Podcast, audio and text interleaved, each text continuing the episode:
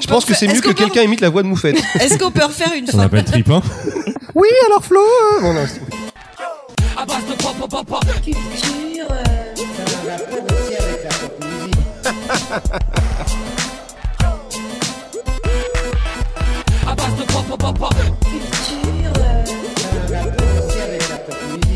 Bonjour, bonjour, bonjour.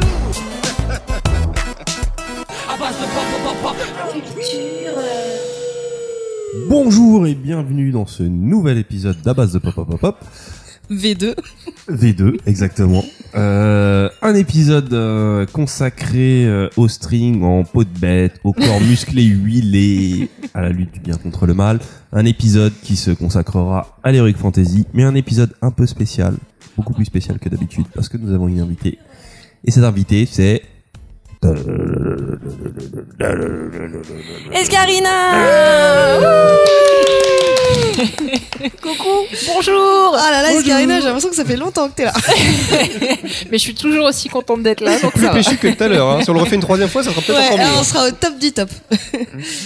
Bah alors, comment ça va, Eskarina? Qu'est-ce que ça te fait d'être parmi nous? Bah écoute, euh, ça va très bien. Je pense que vous pouvez dévoiler le poteau rose. Oui. Parce que, alors, Est-ce que ça fera, euh, alors pour info, ça fait déjà quatre heures qu'on enregistre, mais on recommence tout. C'est ça. Et pourquoi? Et, Qu'est-ce qui s'est passé? Grâce à, grâce à moi et mon ordinateur qui a sauté. Youhou!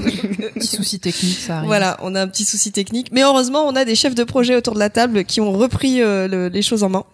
Donc, euh, un, un épisode un condensé, euh, et c'est parti pour le tour de table. Choco, on va, on va commencer par toi. Hey, c'est la première fois. Voilà. Eh ben, écoutez, comment ça va, Choco? Tous. Moi, ça va bien. Euh, non, on a dit trois mots. Ensuite, Balouine. Ça va, ça va bien, suivant. Non, c'est tout. Funky, comment ça va? Non, non, euh, sérieusement, ça va très bien. On est à Lille, il faut le préciser. On a mangé du Welsh. On a mangé du Welsh. C'est gras. Euh, on, on a, a mangé bu... de l'huile, oui. Vous on avez bu du café lillois qui n'est pas du café. Une bistouille. Exactement. Voilà, c'est du, c'est de l'alcool, d'alcool, de l'alcool et une ligne de café. C'est ça. Exactement. Euh, qu'est-ce qu'on avait dit d'autre? On euh... est à cinq Red Bull. Ouais, c'est ça, c'est l'impression que je revis la même chose, mais plus vite. On n'a pas le temps. Alors, moi, j'ai adoré euh, Obradine, c'est vachement bien, des tableaux et tout. Euh, Baldwin, comment ça va? Euh, moi, super bien, j'ai bu de bière, je suis super bien. À toi, Wookie? Moi, ça va bien. Hier, on m'a forcé à voir Conjuring. J'ai eu, euh, j'ai eu peur parce que euh, K n'était pas là pour me servir de doudou. K, comment ça va? Ça va très bien. Franchement, ça fait pas, là. C'est, c'est trop. Eh, vous faites, comment ça va? Moi, ça va super. Super bien. Euh, super bien. Poun Poun, tout ça, c'est ouais, super lisez, cool. Ouais, euh, lisez euh, Bonne Nuit Poun Poun. Putain, je suis dégoûtée. Euh, je vous en reparlerai, mais lisez Bonne Nuit Poun Poun. Ouais, ouais. Poun, bah, dis-toi, si on a, dis-toi, si t'as, t'as la motivation à la fin, on, on, on fait des recos. Motivé pour mon Poun Poun. La motivée à la fin, ouais, on non, fait des recos. Euh, ça, c'est pas con. Allez, ouais, vous, si assistez, vous, êtes... vous assistez au brainstorming du podcast en direct, voilà. Pendant le podcast. Tu dis c'est pas con, mais en fait, c'est ce qu'on faisait les premiers épisodes de faire les recos à la fin. Mais, mais en gros, si vous avez toujours la motivation, recos à la fin. La vie n'est qu'un éternel recommencement, c'est ce que ça nous apprend. Et, et, et, et S K, du coup, euh... qui es-tu? Eh bien, écoute, je suis euh, super, beaucoup, très ravie d'être avec vous aujourd'hui pour parler d'Heroic Fantasy. euh, parce que, en fait, c'est super marrant. Quand vous m'avez proposé de faire un podcast avec vous, vous m'avez proposé de parler d'Heroic Fantasy et j'étais hyper heureuse parce que c'est un sujet que j'adore. Euh, mais il paraît qu'il faut que je me présente ouais, très vite. D'abord se présenter. Hein. Pour les gens qui me connaissent. Non, mais pas. non, on va arrêter je, ce truc de très très vite. C'est, c'est, ça doit être hyper relou pour les gens qui écoutent. Genre, mon Dieu, qu'est-ce qu'on écoute en vitesse de. Ouais, grave. Alors, présente-toi tranquille. Voilà, en, en, en trois mots, euh, je suis rédac chef d'un site qui s'appelle Kiss My Geek. On fait de, de l'actu euh, geek, donc on parle de tout, de jeux vidéo, de cinéma, d'animé, euh, euh, d'absolument tout. On est une équipe de, de bénévoles, on est on est six dans l'équipe rédactionnelle euh, et on publie régulièrement du contenu euh, sur sur le site. Et à côté de ça, je suis aussi chroniqueuse chez Super Gamerside, qui est un podcast euh, jeux vidéo. Euh, on vous avait dé- on avait déjà reçu une partie de l'équipe dans une autre vie. Dans une autre vie, c'est ce que j'allais dire. Dans une autre vie, donc du coup, je suis super contente aujourd'hui que ce soit moi qui soit chez vous. Voilà, il y a rien d'autre de beaucoup plus intéressant à dire sur moi. Eskarina, ça fait quoi d'être une fille? Non. Et donc, tu es une femme dans un podcast je... d'hommes. C'est ça, exactement. Mais, mais on va pas en parler parce qu'on n'a pas le temps. Non, mais ce qu'on peut, ce qu'on peut dire, et ce qu'on a retenu de ce qu'elle nous avait expliqué, c'est que même si c'est une femme dans un podcast d'hommes, ce sont des hommes qui euh, la considèrent comme un poteau. Donc du coup, euh, du coup, euh, du coup, vous pouvez l'écouter parce que c'est vrai, il lui parle comme un poteau. Il la vanne comme un poteau. Voilà, c'est et ça. Et elle leur répond comme un poteau. Alors, au début, je, je parlais d'un poteau P O T E A U et oui, je comprenais c'est... pas. C'est ce que j'allais dire. Un copain, en fait. Ok, d'accord. Un copain. Je me suis fait friendzoner euh, six fois par les mecs de l'équipe, en fait. C'est ça. Donc voilà, mais on va parler de d'Heroic Fantasy aujourd'hui, et je sais que là c'est le moment où je laisse la main. Euh... C'est une, une très bonne transition pour que tu nous expliques qu'est-ce que c'est que la fantasy, l'Heroic Fantasy. Bah ouais, voilà, on, comme on l'a dit en intro, c'était Heroic Fantasy, mais c'est vrai que si on doit si on doit vraiment parler du genre, il faut recadrer un peu. Heroic Fantasy, c'est ce qu'on utilise en France, mais euh, le le genre, c'est vraiment la fantasy tout court. Si je devais le résumer en me basant sur euh, Wikipédia, euh, je dirais que c'est un genre situé à la cro- je dirais Wikipédia dirait c'est un genre situé à la croisée du merveilleux et du fantastique, qui prend ses sources dans l'histoire, les mythes et la science-fiction, ce qui est un peu euh, un peu euh, étonnant quand on euh, pour la science-fiction. Donc voilà, c'est euh, je crois que la première fois que le mot est utilisé, c'était en mille neuf cent quarante-neuf dans le c'est le magazine The Magazine of Fantasy, justement, qui a utilisé le terme fantasy dans son titre, et qui publiait euh, des extraits de, euh, de nouvelles ou de romans euh, de fantasy. Euh, pour beaucoup, pour beaucoup, c'est la naissance de la fantasy, c'est avant tout Tolkien. Euh, je pense que euh, Le Seigneur des Anneaux. Exactement, Le Seigneur des Anneaux. Donc la base, les orques, les nains, les elfes, euh, sauver le monde, la magie, euh, le mal qui réapparaît en ce monde, le euh, destin et la prophétie. Le destin et la prophétie, c'est un genre qui euh, qui nourrit beaucoup les fans de, de, de, de Campbell et du, et du voyage du héros, parce qu'il est souvent question de quête initiatique pour le personnage principal, si il y a un personnage principal. Euh, c'est un genre que l'on connaît, que le grand public maintenant connaît beaucoup grâce au cinéma depuis Le Seigneur des Anneaux, et ensuite euh, Games of Thrones. Game euh, Games. Game of Thrones. Game, Game of, of Thrones. Thrones. Putain, j'ai fait l'erreur. God. Donc, euh, attends, que... c'était, c'était sérieux là quand t'as fait le. Je, oui, oui, oui. C'était sérieux. C'est, le... c'est, c'est le... la fatigue.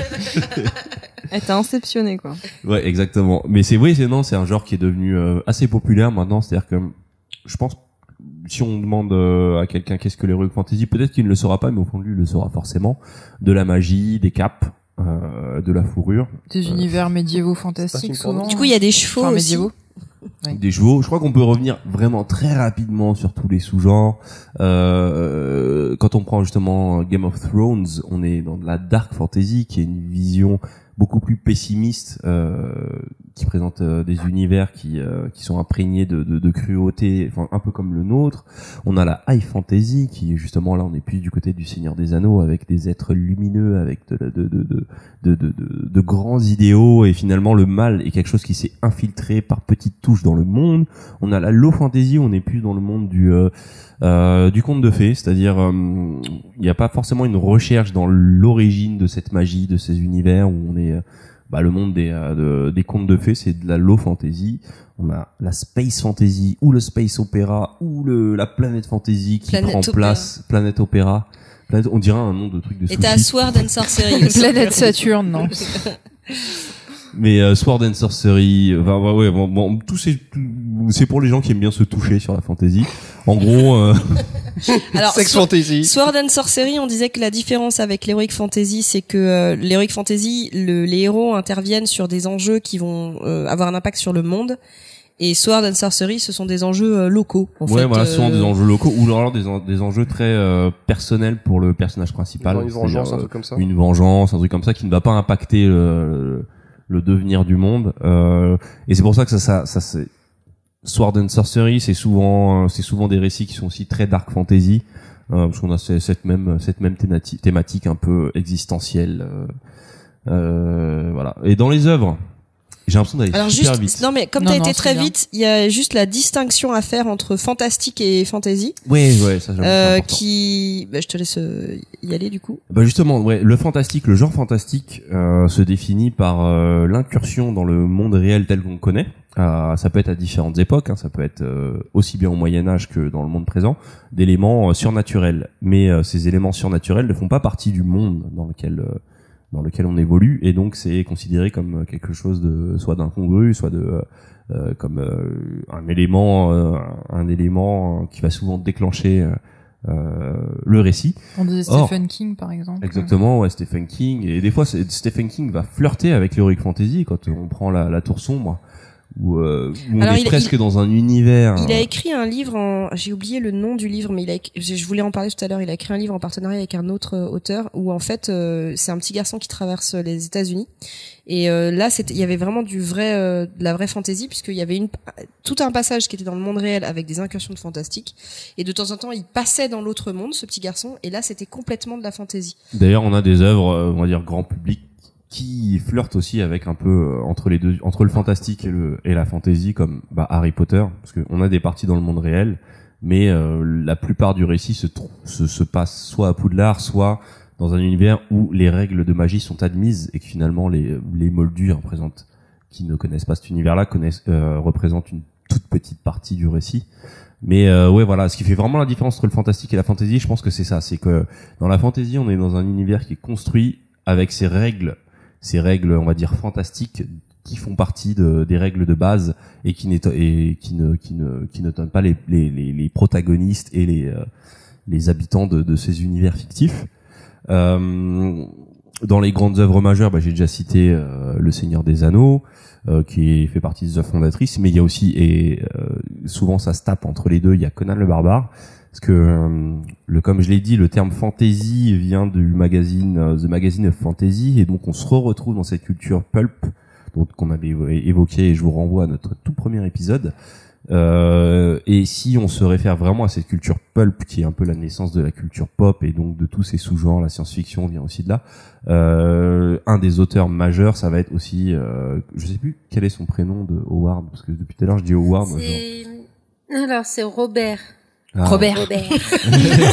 Robert. À l'américaine. Robert. Robert. C'est Robert. Robert. C'est Bébert. Robert E. Howard, euh, donc euh, créateur de Conan le Barbare. Euh, Conan le Barbare, grande œuvre euh, qu'on peut classer dans de la dark fantasy justement, parce que il y a ces ces, ces incursions un peu fantastiques et euh, et magiques, mais c'est vrai que c'est un récit. Et le mec plutôt... qui va sur Mars, euh, le Carpenter, euh, c'est c'est. C'est Edgar Rice Burroughs et c'est euh, la princesse de Mars. Alors ça, le problème, c'est que c'est, ça se situe à la fois dans la naissance du space opéra. Mais, aussi, mais ça peut être aussi considéré comme du... Euh, bah le space opéra peut être considéré presque comme de la fantasy, parce qu'on est dans un univers, certes, avec des éléments scientifiques, souvent un peu vite fait. Si on prend, si on prend Star Wars... Souvent un peu vite fait. La force. La force, euh, vite fait. Les médicloriens. Les médicloriens, voilà, c'est vite fait. Bah, dans Warhammer quarante mille, tout ça aussi. Exactement, ouais, l'univers de Warhammer quarante mille. Alors évidemment, là, en évoquant Warhammer quarante mille, euh, ce qu'on peut dire, c'est que l'heroic fantasy ou la fantasy... Ça va bien au-delà de la littérature, comme je l'ai dit. Euh, on connaît tous Le Seigneur des Anneaux, l'adaptation de Peter Jackson. Euh, on regarde tous euh, Game of Thrones, euh, qui est l'adaptation encore d'un bouquin.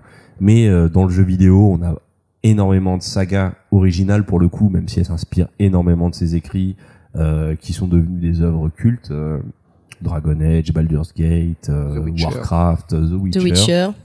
Henri Cavill, Warcraft, Geralt de Rive. Je viens de, ouais, j'ai dit Warcraft. Mais la plupart de, de, de ces jeux que t'as cités euh, émanent d'un univers préexistant. Exactement, ouais. Soit c'est, soit directement, euh, soit c'est, soit c'est une licence, soit c'est honteusement repampé des fois des, des univers entiers. Euh, et là, je m'adresse à Blizzard. Et euh, ce qu'on avait évoqué dans la V un sur euh, Games Workshop. Donc Games Workshop, pour resituer, c'est une, euh, c'est une boîte qui fait des jeux, euh, des jeux de plateau. C'est-à-dire des, des jeux de plateau et des jeux de rôle euh, situés dans un univers euh, très étendu qui va de justement de l'heroic fantasy classique si on se base sur Warhammer Battle. Euh, c'est quoi déjà le nom euh, exactement ? C'est ça, Warhammer Battle, c'est le, la Medfan, et ouais. Warhammer quarante K, c'est le, le Space Opera. Space Opera, ouais. Mais toujours très, euh, c'est-à-dire que c'est du Space Opera, mais avec des nécromanciens, des orques, des. Ouais. Euh... En fait, c'est les mêmes univers, mais à des époques différentes. Donc il y en a une plutôt dans le médiéval et une euh, très futuriste. Euh... C'est-à-dire que les orques ont des combinaisons ? Ouais, c'est ça. Ouais, c'est ça. C'est des orques qui se battent avec des, des, des putains de pétoirs. Des, euh... Les elfes qui deviennent des Eldar, euh, donc t'imagines. Ouais. Euh... Okay. Et euh, bah si vous avez déjà joué à euh, à Star Starcraft, Starcraft est une, est une adaptation officieuse de, de justement de Warhammer quarante mille. Une repompée honteuse. Une repompée honteuse. c'est, c'est l'équivalent de Warcraft dans le futur, comme euh, Warhammer quarante mille. Et Warcraft, Warcraft, parce que finalement beaucoup de beaucoup de beaucoup de boîtes ont repris, euh, on va dire euh, l'esthétique euh, heroic fantasy pour faire des œuvres, mais Warcraft, ce qui est assez spécial, c'est que Warcraft c'est vraiment une repompe de Warhammer Battle, c'est-à-dire que la manière dont les orques sont sont gaulés, la manière les dont elfes. Les, les elfes, les armures, le, l'esthétique, toute l'esthétique a été reprise. Euh... Ceci dit, euh, la différence entre euh, Warhammer Battle quarante K et euh, Warcraft et euh, Stargate, euh, Stargate n'importe quoi, et euh, Starcraft, c'est qu'il me semble pas que Starcraft ce soit le même univers que ah, oui, Warcraft. C'est pas les, c'est pas les mêmes. C'est pas les mêmes. T'as pas d'orques, et cetera. C'est les Terrans, les Zergs et. Ouais, voilà. Mais les les les, les Protoss, on sent vraiment l'influence des Eldar. Ouais, complètement. Ouais. On, on, on vous a perdu. Bah oui. Bah alors, quelqu'un qui connaît pas, bah oui, les Protoss. T'es con. Mais, mais c'est euh, la même esthétique. Ouais. Mais voilà, euh, autre chose importante quand même, c'est, c'est, c'est cette base mythologique, c'est-à-dire que euh, l'heroic fantasy, on peut, euh, voilà, si on se, si on s'en tient à, à, à l'utilisation de la terme fantasy, ouais, effectivement, c'est plus dans les années cinquante que c'est né avec justement cette culture des magazines pulp. Mais si on revient même à l'Antiquité et aux récits mythologiques anciens, c'est quasiment l'heroic fantasy. Si on prend l'Iliade ou l'Odyssée, où euh, j'avais noté tout à l'heure, pour, parce que ça permettait de faire une dédicace à à, à Gilgamesh. Euh, où est-ce que j'ai noté ça? Je suis perdu, aidez-moi. C'est aidez-moi. L'épopée de, de, de, de, Gilgamesh. de Gilgamesh, en fait, qui est... Euh... Exactement, l'épopée de Gilgamesh, ça peut être considéré comme un récit complètement heroic fantasy, donc dédicace à Sofiane de C Q L B. Euh, et euh, bah justement, on t'a aussi... On t'a, on, Eskarina, on t'a invité parce que t'es, t'es, t'es une grande amatrice de ces, de, de, de ces univers-là et... Euh, Comment tu mais fais trop bien ta transition. Comment es-tu euh, arrivée à, ouais. à, à aimer euh, les ouais, Heroic Fantasy? Qu'est-ce qui a fait raconte-nous. Ceci dit, par pur esprit de contradiction, non, vous m'avez pas invité parce que je suis fan de Heroic Fantasy. C'est ça qui est génial. C'est pour ça qu'on était destinés à faire ce podcast ensemble. C'est qu'on s'est rendu compte après coup qu'effectivement, ah, vous me proposiez les Heroic Fantasy et que je kiffais ça. Alors pourquoi Alors je c'est totalement faux. Alors je déteste ça, j'ai été chercher un récit sur internet. Non, en fait, euh, effectivement, l'heroic fantasy, c'est un, un genre que j'adore, c'est des univers que j'adore. Et alors, euh, quand on s'en est parlé, on disait ah bah faudrait que je revienne sur mon historique personnel de pourquoi est-ce que j'aime l'heroic fantasy. Et bah aujourd'hui, je suis toujours incapable de vous dire pourquoi j'aime ça. Je suis sûre que c'est un rapport avec ta, ta grand-mère, je sais pas pourquoi. Mais ouais, en fait, c'est vraiment des univers qui ont baigné euh, mon enfance et qui ont fait qu'aujourd'hui, euh, je, enfin, qui, qui, qui, qui ont construit ma culture euh, geek. Ma culture populaire qui m'ont fait m'intéresser au cinéma, aux comics, à la littérature, et cetera. Et en fait, ça a commencé hyper tôt, c'est-à-dire que moi j'ai été élevée par ma, ma mère et ma grand-mère, et euh, ma grand-mère euh, était une grosse lectrice, euh, et en fait elle nous a très tôt, à mon, à mon frère et moi, elle nous a inculqué, on va dire, le plaisir de la lecture. Et bah quand t'es enfant et que tu t'apprends à lire, en général le plus facile c'est de commencer par la B D. Et en fait quand on était petit, euh, elle nous a euh, offert le, la B D de Bilbo le Hobbit. Euh, vous pouvez encore la trouver euh, facilement. Euh, euh, elle se trouve assez facilement. C'est, c'est du très très beau dessin. Et en fait, c'est la première fois que j'ai été confrontée à l'univers de Tolkien et plus généralement de l'heroic fantasy. C'était via cette B D. Et en fait, j'ai adoré. Et je pense que ma grand-mère a vu que j'avais une que j'aimais bien ces univers-là. Et elle m'a fait découvrir d'autres auteurs euh, comme Fedgen et Marion Zimmer Bradley qui ont, ont travaillé sur tout ce qui est légendes arthuriennes. Euh, et tout de suite, j'ai été happée par ces univers. Alors, je sais pas si c'est le côté un peu naïf, merveilleux, les fées, et cetera euh, que que j'ai bien aimé. Ça finit bien, que ça finit bien, sauf la légende arthurienne. Ouais, voilà. Euh, et donc du coup, j'ai commencé par là. Et après, ça a commencé, ça a continué avec le petit écran. Donc euh, ma mère et ma grand-mère m'ont toujours montré plein de, de films et de dessins animés, euh, comme par exemple le dessin animé du Seigneur des Anneaux. Euh, tout, tout à l'heure t'expliquais Karim du coup comment comment c'était ouais, ouais, c'était, roto- bah, c'était rotoscopie c'était réalisé par Ralph Bakshi qui était un grand spécialiste de la rotoscopie. Donc la rotoscopie, ça consiste à dessiner par-dessus des images filmées. C'est ce qui avait été utilisé d'ailleurs sur Blanche-Neige et euh, ça donne un rendu assez spécial avec cette animation très réaliste en même temps ce rendu euh, très cartoon et euh, c'est vraiment un dessin animé euh, que, que que que je recommande juste visuellement parce que c'est c'est c'est c'est euh, bah c'est beau. C'est, ouais, voilà. Malheureusement, ils ont pas eu le budget pour faire le deuxième et dernier film. Donc, mmh. euh, si vous regardez ce film-là, bah il est coupé euh, au niveau du scénario. Il y a pas de fin en fait. Ça s'arrête à quel moment déjà du euh, Seigneur des Anneaux? C'est, Je euh... ne sais plus. Ça fait très longtemps que je l'ai vu. Je, je, il me semble que c'est pas. Ça colle plus ou moins avec les, les films de Peter Jackson. Il me semble ouais. que c'est un peu après la formation du de la communauté de l'anneau, ouais. mais je je suis plus certaine. Ça fait vraiment très longtemps que je. Je sais vu. que j'avais vu un moment des. Euh...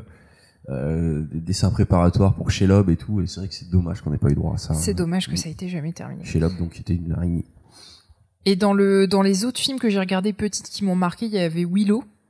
Euh, premier kink euh, de, de dans l'enfance avec euh, Mad Martigan euh, joué par euh, Val Kilmer, ou voilà on... qui a un alignement chaotique chaotique euh, bon. Chaotique bon, ouais.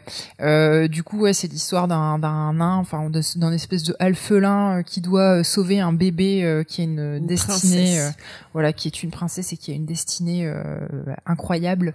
Et euh, il est pour ça accompagné d'un d'une d'une sorcière, d'un d'un guerrier et d'une guerrière.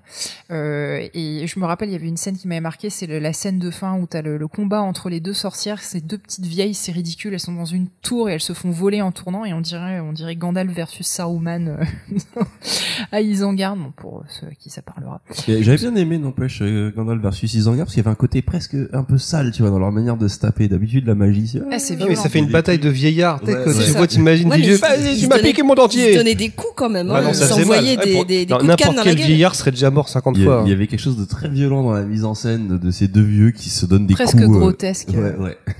C'est, ouais, c'est marrant de les voir voler dans tous les sens comme ça, c'est, c'est bien délire.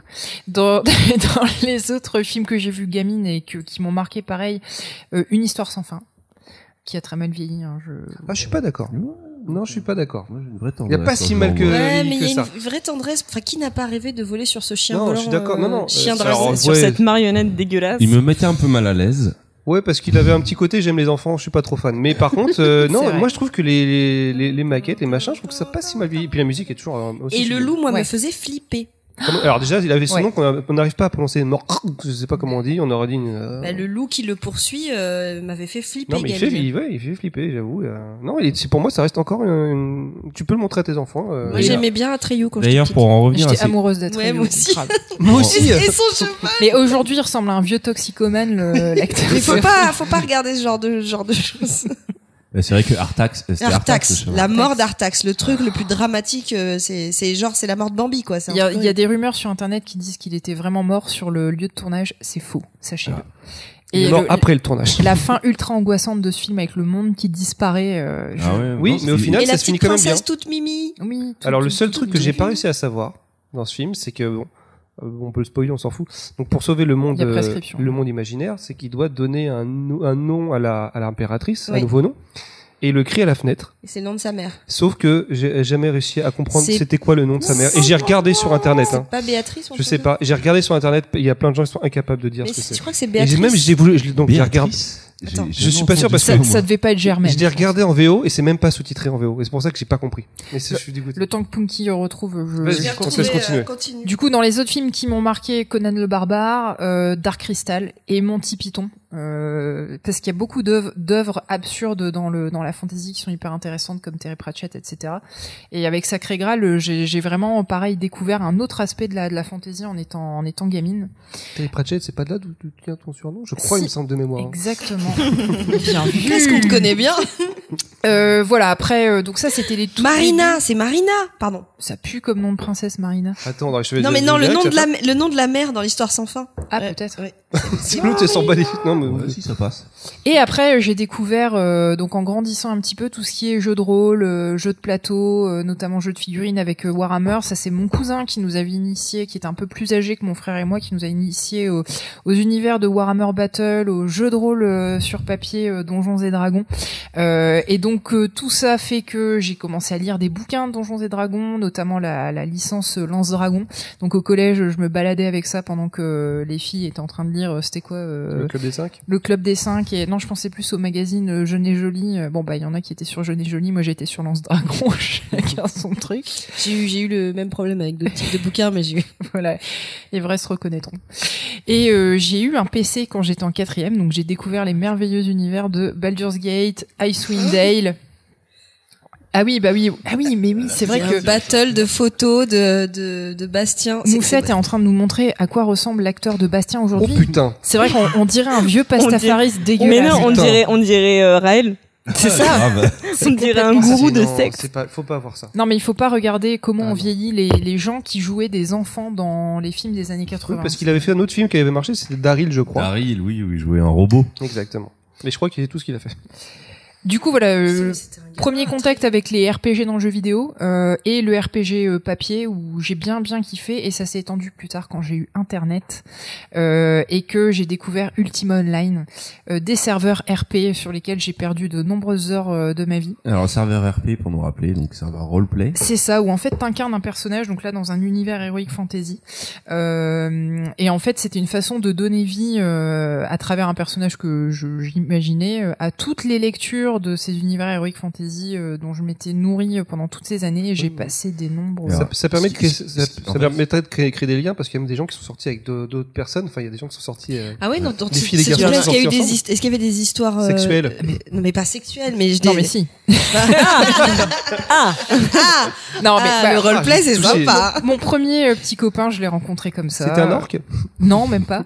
euh, mais euh, non, non, je, j'ai vraiment, euh, je me suis vraiment fait des amis euh, sur ce, sur ce jeu, avec qui j'ai gardé encore contact aujourd'hui. Euh, c'était vraiment une vraie communauté de, de gens passionnés. Enfin euh, voilà, passionnés du genre même à parler elfique, non, ça m'étonnerait quand même. Ah oui, c'est vrai. Alors, euh, euh, non, mais ça c'est venu après, parce c'est que quand elle après, a vu Le Seigneur des Anneaux, c'est ça. On a été le voir quinze fois au cinéma. C'est ça, juste après cette période euh, Ultima Online, et je disais euh, Donjon de Nullbuck aussi, mais on savait pas, pas tout à fait le même délire, mais il y a Le Seigneur des Anneaux qui est sorti euh, au cinéma, et donc là c'est la D'accord. révélation. Euh, bah déjà tout le monde en parle, alors qu'avant les univers héroïques fantasy, bah il y avait moi avec mon lance-dragon dans la cour de récré, et euh, et puis mon cousin, et puis en fait les autres s'en battaient les steaks. Mais avec la sortie du Seigneur des Anneaux au cinéma, c'est euh... ça a mis tout le monde d'accord.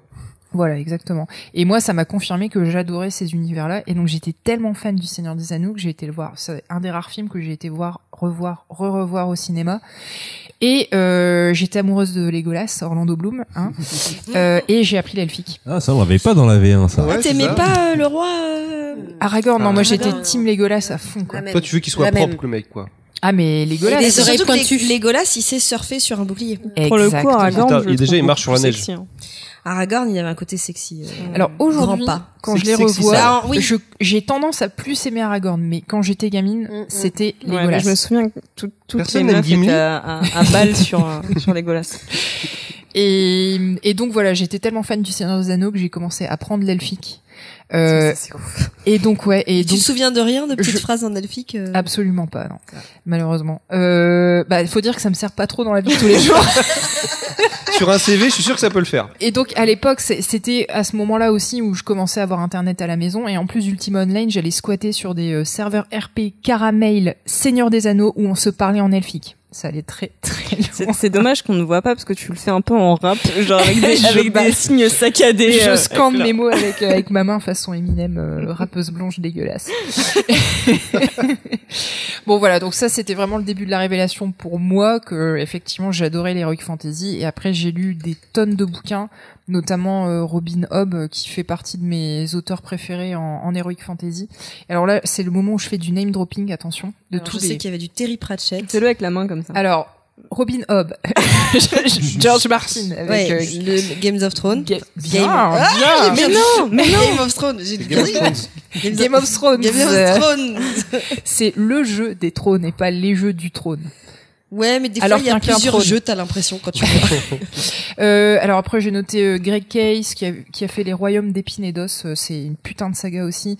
Terry Pratchett, euh, donc là aussi, c'est de la, de la fantaisie parodique. C'est pas, attends, c'est euh, ça. C'est une cosmogonie avec euh, une terre plate, avec des tortues ouais, qui sont sur des éléphants. World. Alors, c'est la terre plate attends. qui est sur quatre éléphants qui sont sur, qui une, sont tortue, sur une tortue, qui volent dans l'espace. Voilà, c'est ça. Ouais. Et ça choque que moi. D'accord. Non, c'est pour savoir. C'est un écrivain anglais qui fait de la fantaisie humoristique. Donc c'est hyper décalé. Je c'est... l'ai connu grâce aux jeux vidéo, moi d'ailleurs, parce qu'il y a eu l'adaptation Disque, Discworld. Euh, Discworld, et c'est comme ça que j'ai, j'ai entendu parler de lui. Donc et c'est... sa fille qui écrit dans le jeu vidéo. Tout à fait, Rihanna Pratchett, euh, elle comme chante. la chanteuse. Elle chante aussi. Elle fait deux trois tubes. Il me semble qu'elle a écrit pour Mass Effect, enfin elle a écrit pour BioWare, si je dis pas de bêtises. Pour Tomb Raider, pour euh, ouais. Voilà. Donc euh, Terry Pratchett euh, du gros, du très très lourd, où là un univers euh, hyper travaillé, mais complètement loufoque. Enfin c'est vraiment un, un aspect totalement de la le différent de la fantasy. C'est ça qui est génial avec la fantasy, c'est que comme disait euh, Choco tout à l'heure, il y a mille et une facettes de la fantasy. Mais ch- ce qui est marquant en général, c'est que les univers sont hyper travaillés, donc t'y trouves toujours euh, toujours ton compte. Et donc c'est de là euh, d'où vient mon, mon pseudo euh, Eskarina. Euh, Ce chuchoté glissé. Eskarina. Eskarina. De la Eskarina. Eskarina. Euh, après, ouais, j'ai lu aussi un peu de Howard avec euh, Conan. Euh, pareil, j'ai grosse grosse euh, surprise. Euh, c'est de la littérature qui a très très peu vieilli. Euh, beaucoup de B D aussi avec euh, merci le Lanfeust Mag, euh, Zornedirna, Lanfeust, euh, Donjon de Trondheim Mesfar que je vous conseille vraiment de lire. Là aussi, c'est de la fantaisie décalée humoristique. Euh, si vous n'avez jamais lu Donjon, lisez-le, c'est le bah, en France, j'ai l'impression qu'on a assez dans, dans la bande dessinée euh, Heroic Fantasy, on est souvent dans ce côté un peu euh, parodique, mais en même temps, en même temps fait par des fans. Et c'est vrai qu'on est assez, euh, même le donjon d'Albuck, finalement, c'est très français. Et ouais. on, on a un truc là-dessus. Pen of Chaos, c'est français ou c'est canadien, je sais plus. Je sais pas, ils ont l'accent. Euh, je, je n'imiterai ah pas non, l'accent. Sinon, ce serait le stylo du carreau.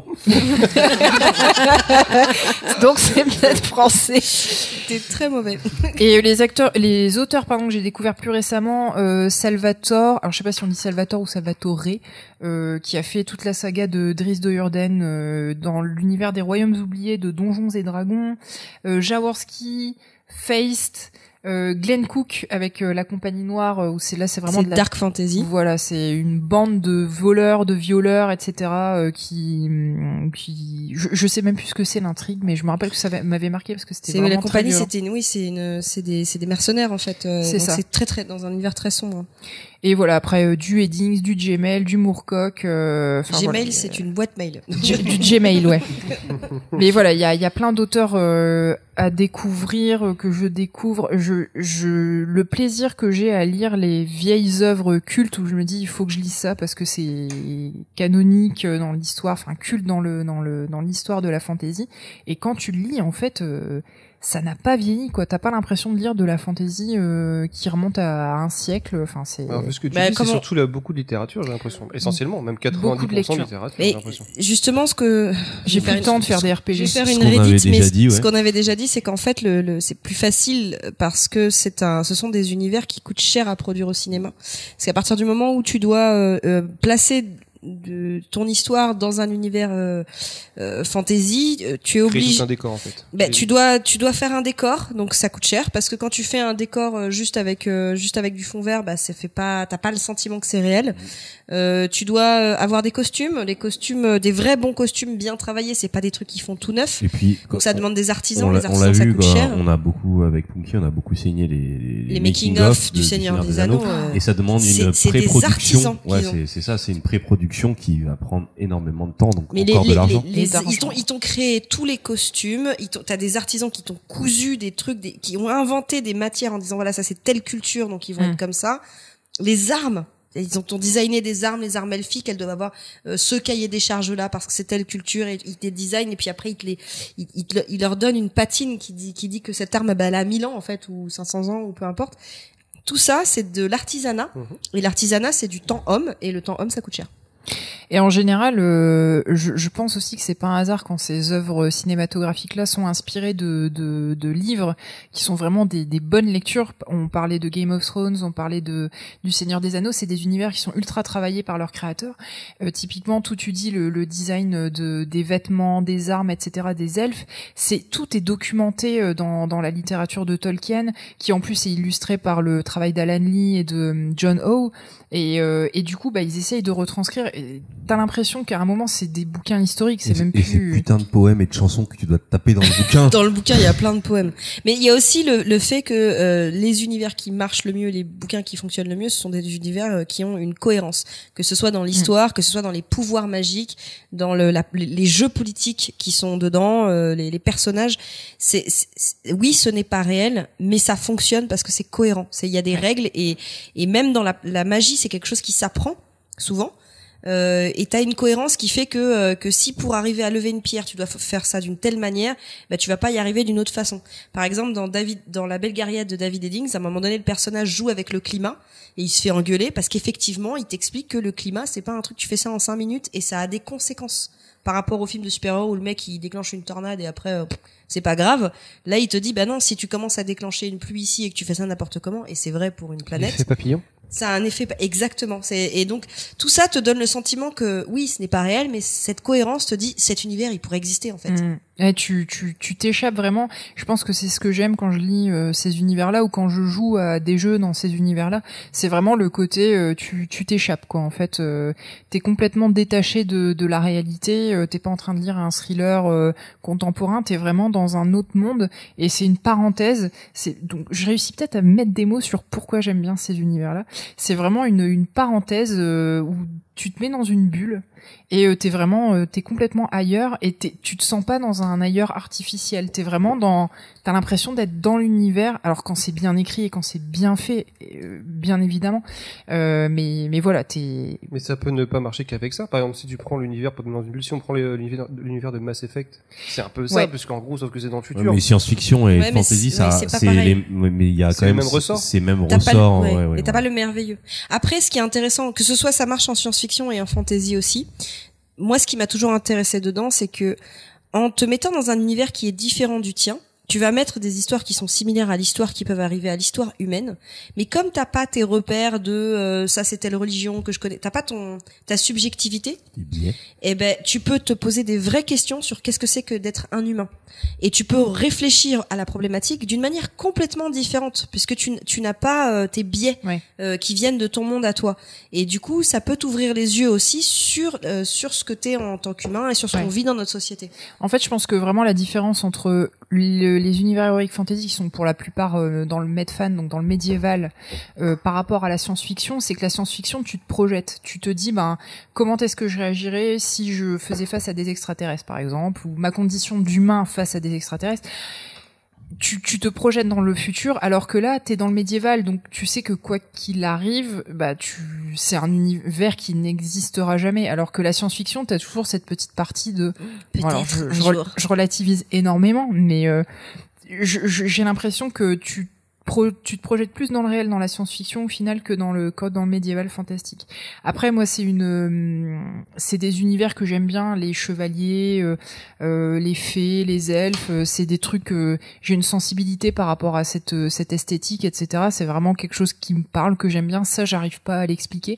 Euh, après, j'aime bien la j'aime bien la S F aussi, mais j'aime bien le côté euh, médiéval. Euh... Si tu devais être cosplayeuse. Mon Dieu. Mais d'ailleurs, tu je nous as pas dit dans ton truc de roleplay, t'étais quoi comme type de personnage? Enfin, t'étais euh, elfe, euh, ouais, hobbit, quoi euh, ça, ça, en dira, euh... ça va en dire beaucoup sur ta personnalité. Bah, alors, le, le personnage que j'ai le plus longtemps joué, c'était une humaine au final, et euh, c'était une espèce de comment t'appelles ça les gens qui donnent des sous pour les arts. Euh... Euh, comment ça s'appelle? Un mécène? Ouais, mécène. C'est ça. Mmh. J'étais un genre de, de mécène euh, humain, et en fait, je mettais en avant les arts. Voilà. C'est génial. Donc, c'est, de, c'est, c'est vraiment génial. Dommage que Tiff ne soit pas là pour décrypter euh, ouais, la c'est psychologie ça. Derrière. On, on, on lui demandera, demandera demain. demain. D'ailleurs, si, si vous deviez tous être un personnage, vous seriez quoi? Moi, je sais que dans les jeux de rôle, souvent, je me fais un personnage stealth et voleur, mais qui est quand même bon au fond de ça. Ça, c'est ouais, c'est. Et bonne, j'aime bien les personnages. Question, j'aime bien euh... les personnages métis, donc soit euh, semi-orc, semi-elfe et euh, voleur. Ça c'est ça c'est mon ça c'est mon c'est mon truc. C'est une bonne question. Et souvent les, féminin. Les filles euh, si vous euh, même Baldwin. Bon, Baldwin il est souvent voleur. Ouais, mais je suis pas bon voleur. C'est je suis le seul voleur qui qui, qui paye ce qu'il bon. Qui a volé parce qu'il s'est fait gauler et il le paye plus cher. Non, moi je suis souvent voleur, je suis pas forcément, je me reconnais pas dans le barbare euh, bizarrement. Donc euh, non, voleur, c'est bien. Et toi, ou un mec qui fait le bien en fait en original. Les rares fois où t'as eu euh, à, à assumer un rôle euh, un peu euh, metfan dans un jeu, qu'est-ce qui qu'est-ce qui te branchait le plus? Euh, j'avais un personnage sur WoW. Une dominatrice. Très très longtemps, et euh, je crois que c'était euh, c'était une une je sais plus. Tout ça pour ça. Waouh. Non, c'était c'est quoi une bah, prêtresse. Dans le jeu de rôle qu'on a fait. Ouais, prêtresse. Fait... Ouais, je crois que c'était ça. Je tombais comme ça. T'étais du côté hors du côté alliance. Moi, je voulais alliance. Juste avoir un ours ou un lion là pour un truc pour me balader. Ah ouais, donc un, un pet. Peu un peu chaman, ouais, un, un pet, peu ouais. Un druide. Mais euh, non, je sais pas, j'ai pas, j'ai pas les refs pour vous dire exactement ce que, ce que. Quand on avait fait le jeu de rôle, toi, t'avais un personnage un peu voleur aussi, je crois. Enfin, non, euh... moi j'étais, euh, un... j'étais métisse aussi, j'étais elfe humain. Ah oui, t'étais, t'étais moitié elfe, moitié humain, mais demi-elfe. Sur... Demi-elfe. Oui, si, demi-elfe. Si. Mais t'étais sur un, parce que après, t'as, enfin, t'as la race et t'as la classe. Euh, en ouais. fait, juste pour expliquer dans ces choses-là, t'as... donc la race c'est euh, humain, elfe, orc. La classe c'est euh, voleur, alors, paladin, paladin euh, guerrier, guerrier, guerrier, et cetera. Ensuite, tu, tu as l'alignement, donc qui est. Euh... Ouais, tu m'avais mis K O. L'aliment, alors l'aliment c'est soit euh, loyal, donc c'est tu respectes les règles, et cetera. Enfin, je, je simplifie. Hein. Pour ceux qui auraient des désolés on a merdé, je simplifie à l'extrême. Euh, neutre, euh, chaotique. Donc chaotique, c'est bon, t'es, c'est Han Solo. Tu oublies tes propres règles. C'était toi qui avais fait mon ma, ma fiche et tu m'avais mis chaotique bizarrement. Je t'avais mis euh... chaotique euh, bon, je crois, parce que tu me disais, je, je t'avais demandé si tu voulais être, euh, je t'avais posé des questions et c'est par rapport aux réponses que tu m'as données. Et puis après t'as bon, mauvais ou neutre aussi. Et K, euh, K pour moi c'est le paladin. Bah moi j'avais bien aimé là ce que tu m'avais fait justement pour le jeu de rôle, le côté elfique. Ouais. Ah oui, c'était une les elfe, elfes, c'est ultra classe. C'était, bah, mais oui. C'était une elfe paladin, je crois. C'était le, la loyauté, la, la, la, la, la, ouais, je leur ai fait des histoires perso et à la fin, ouais. Elle découvrait qu'en fait, c'était la princesse d'un royaume oublié.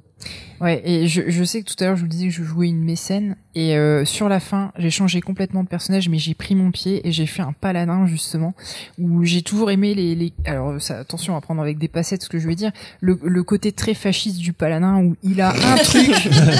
T'as bien il, fait de préciser le, avant. Le côté très binaire du paladin. Mais le paladin ouais. Est binaire. Il répond, il ne répond qu'à, qu'à une loi dictée par son dieu ou je sais pas quoi d'autre.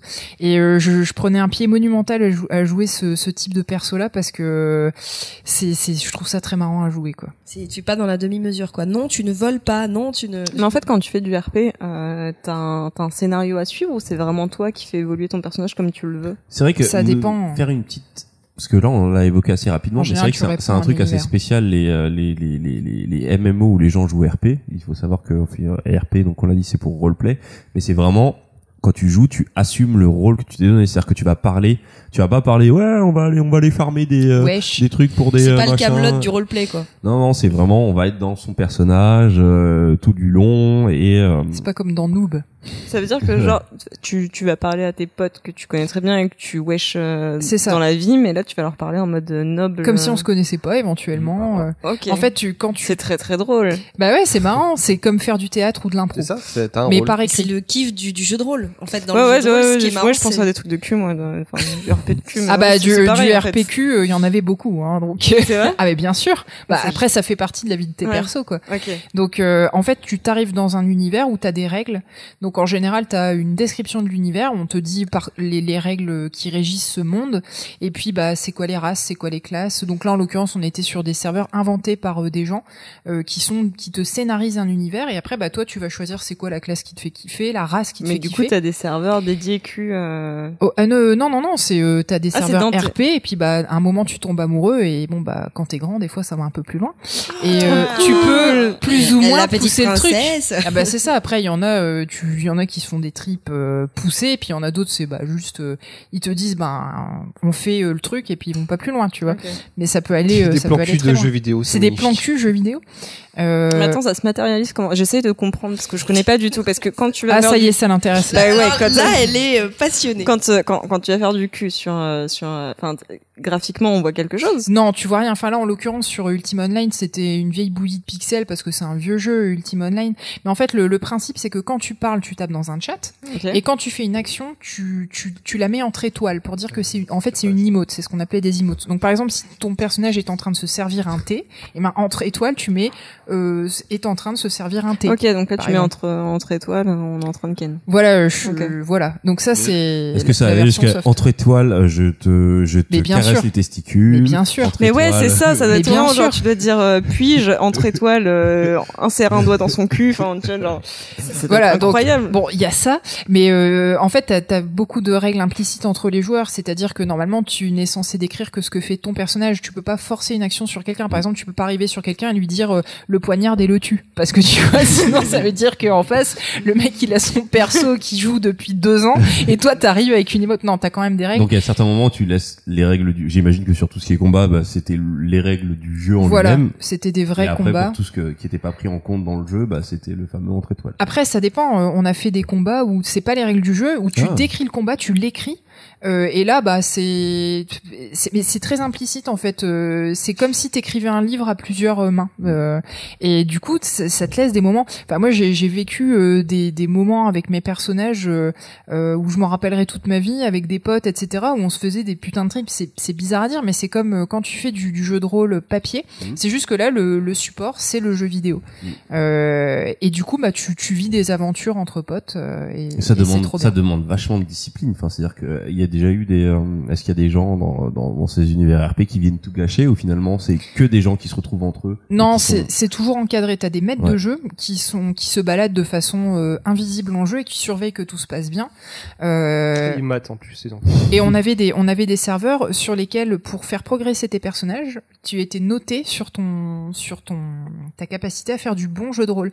Si tu incarnais bien ton personnage, t'étais noté et tu gagnais plus d'expérience que les autres. Donc euh, tu tu devais pas tuer des bonhommes, enfin tuer des monstres pour gagner de l'X P, ouais, tu devais bien jouer. Comme une espèce de dieu qui euh, qui régissait et qui ouais. te notait selon tes actions. C'est ça. Okay. Et toujours, tu pouvais pas. Enfin, tu vois, si t'as quelqu'un qui arrive et que tu vois qu'il est juste là pour troller et foutre la merde, bah t'ignores ses actions, euh, bien évidemment, quoi.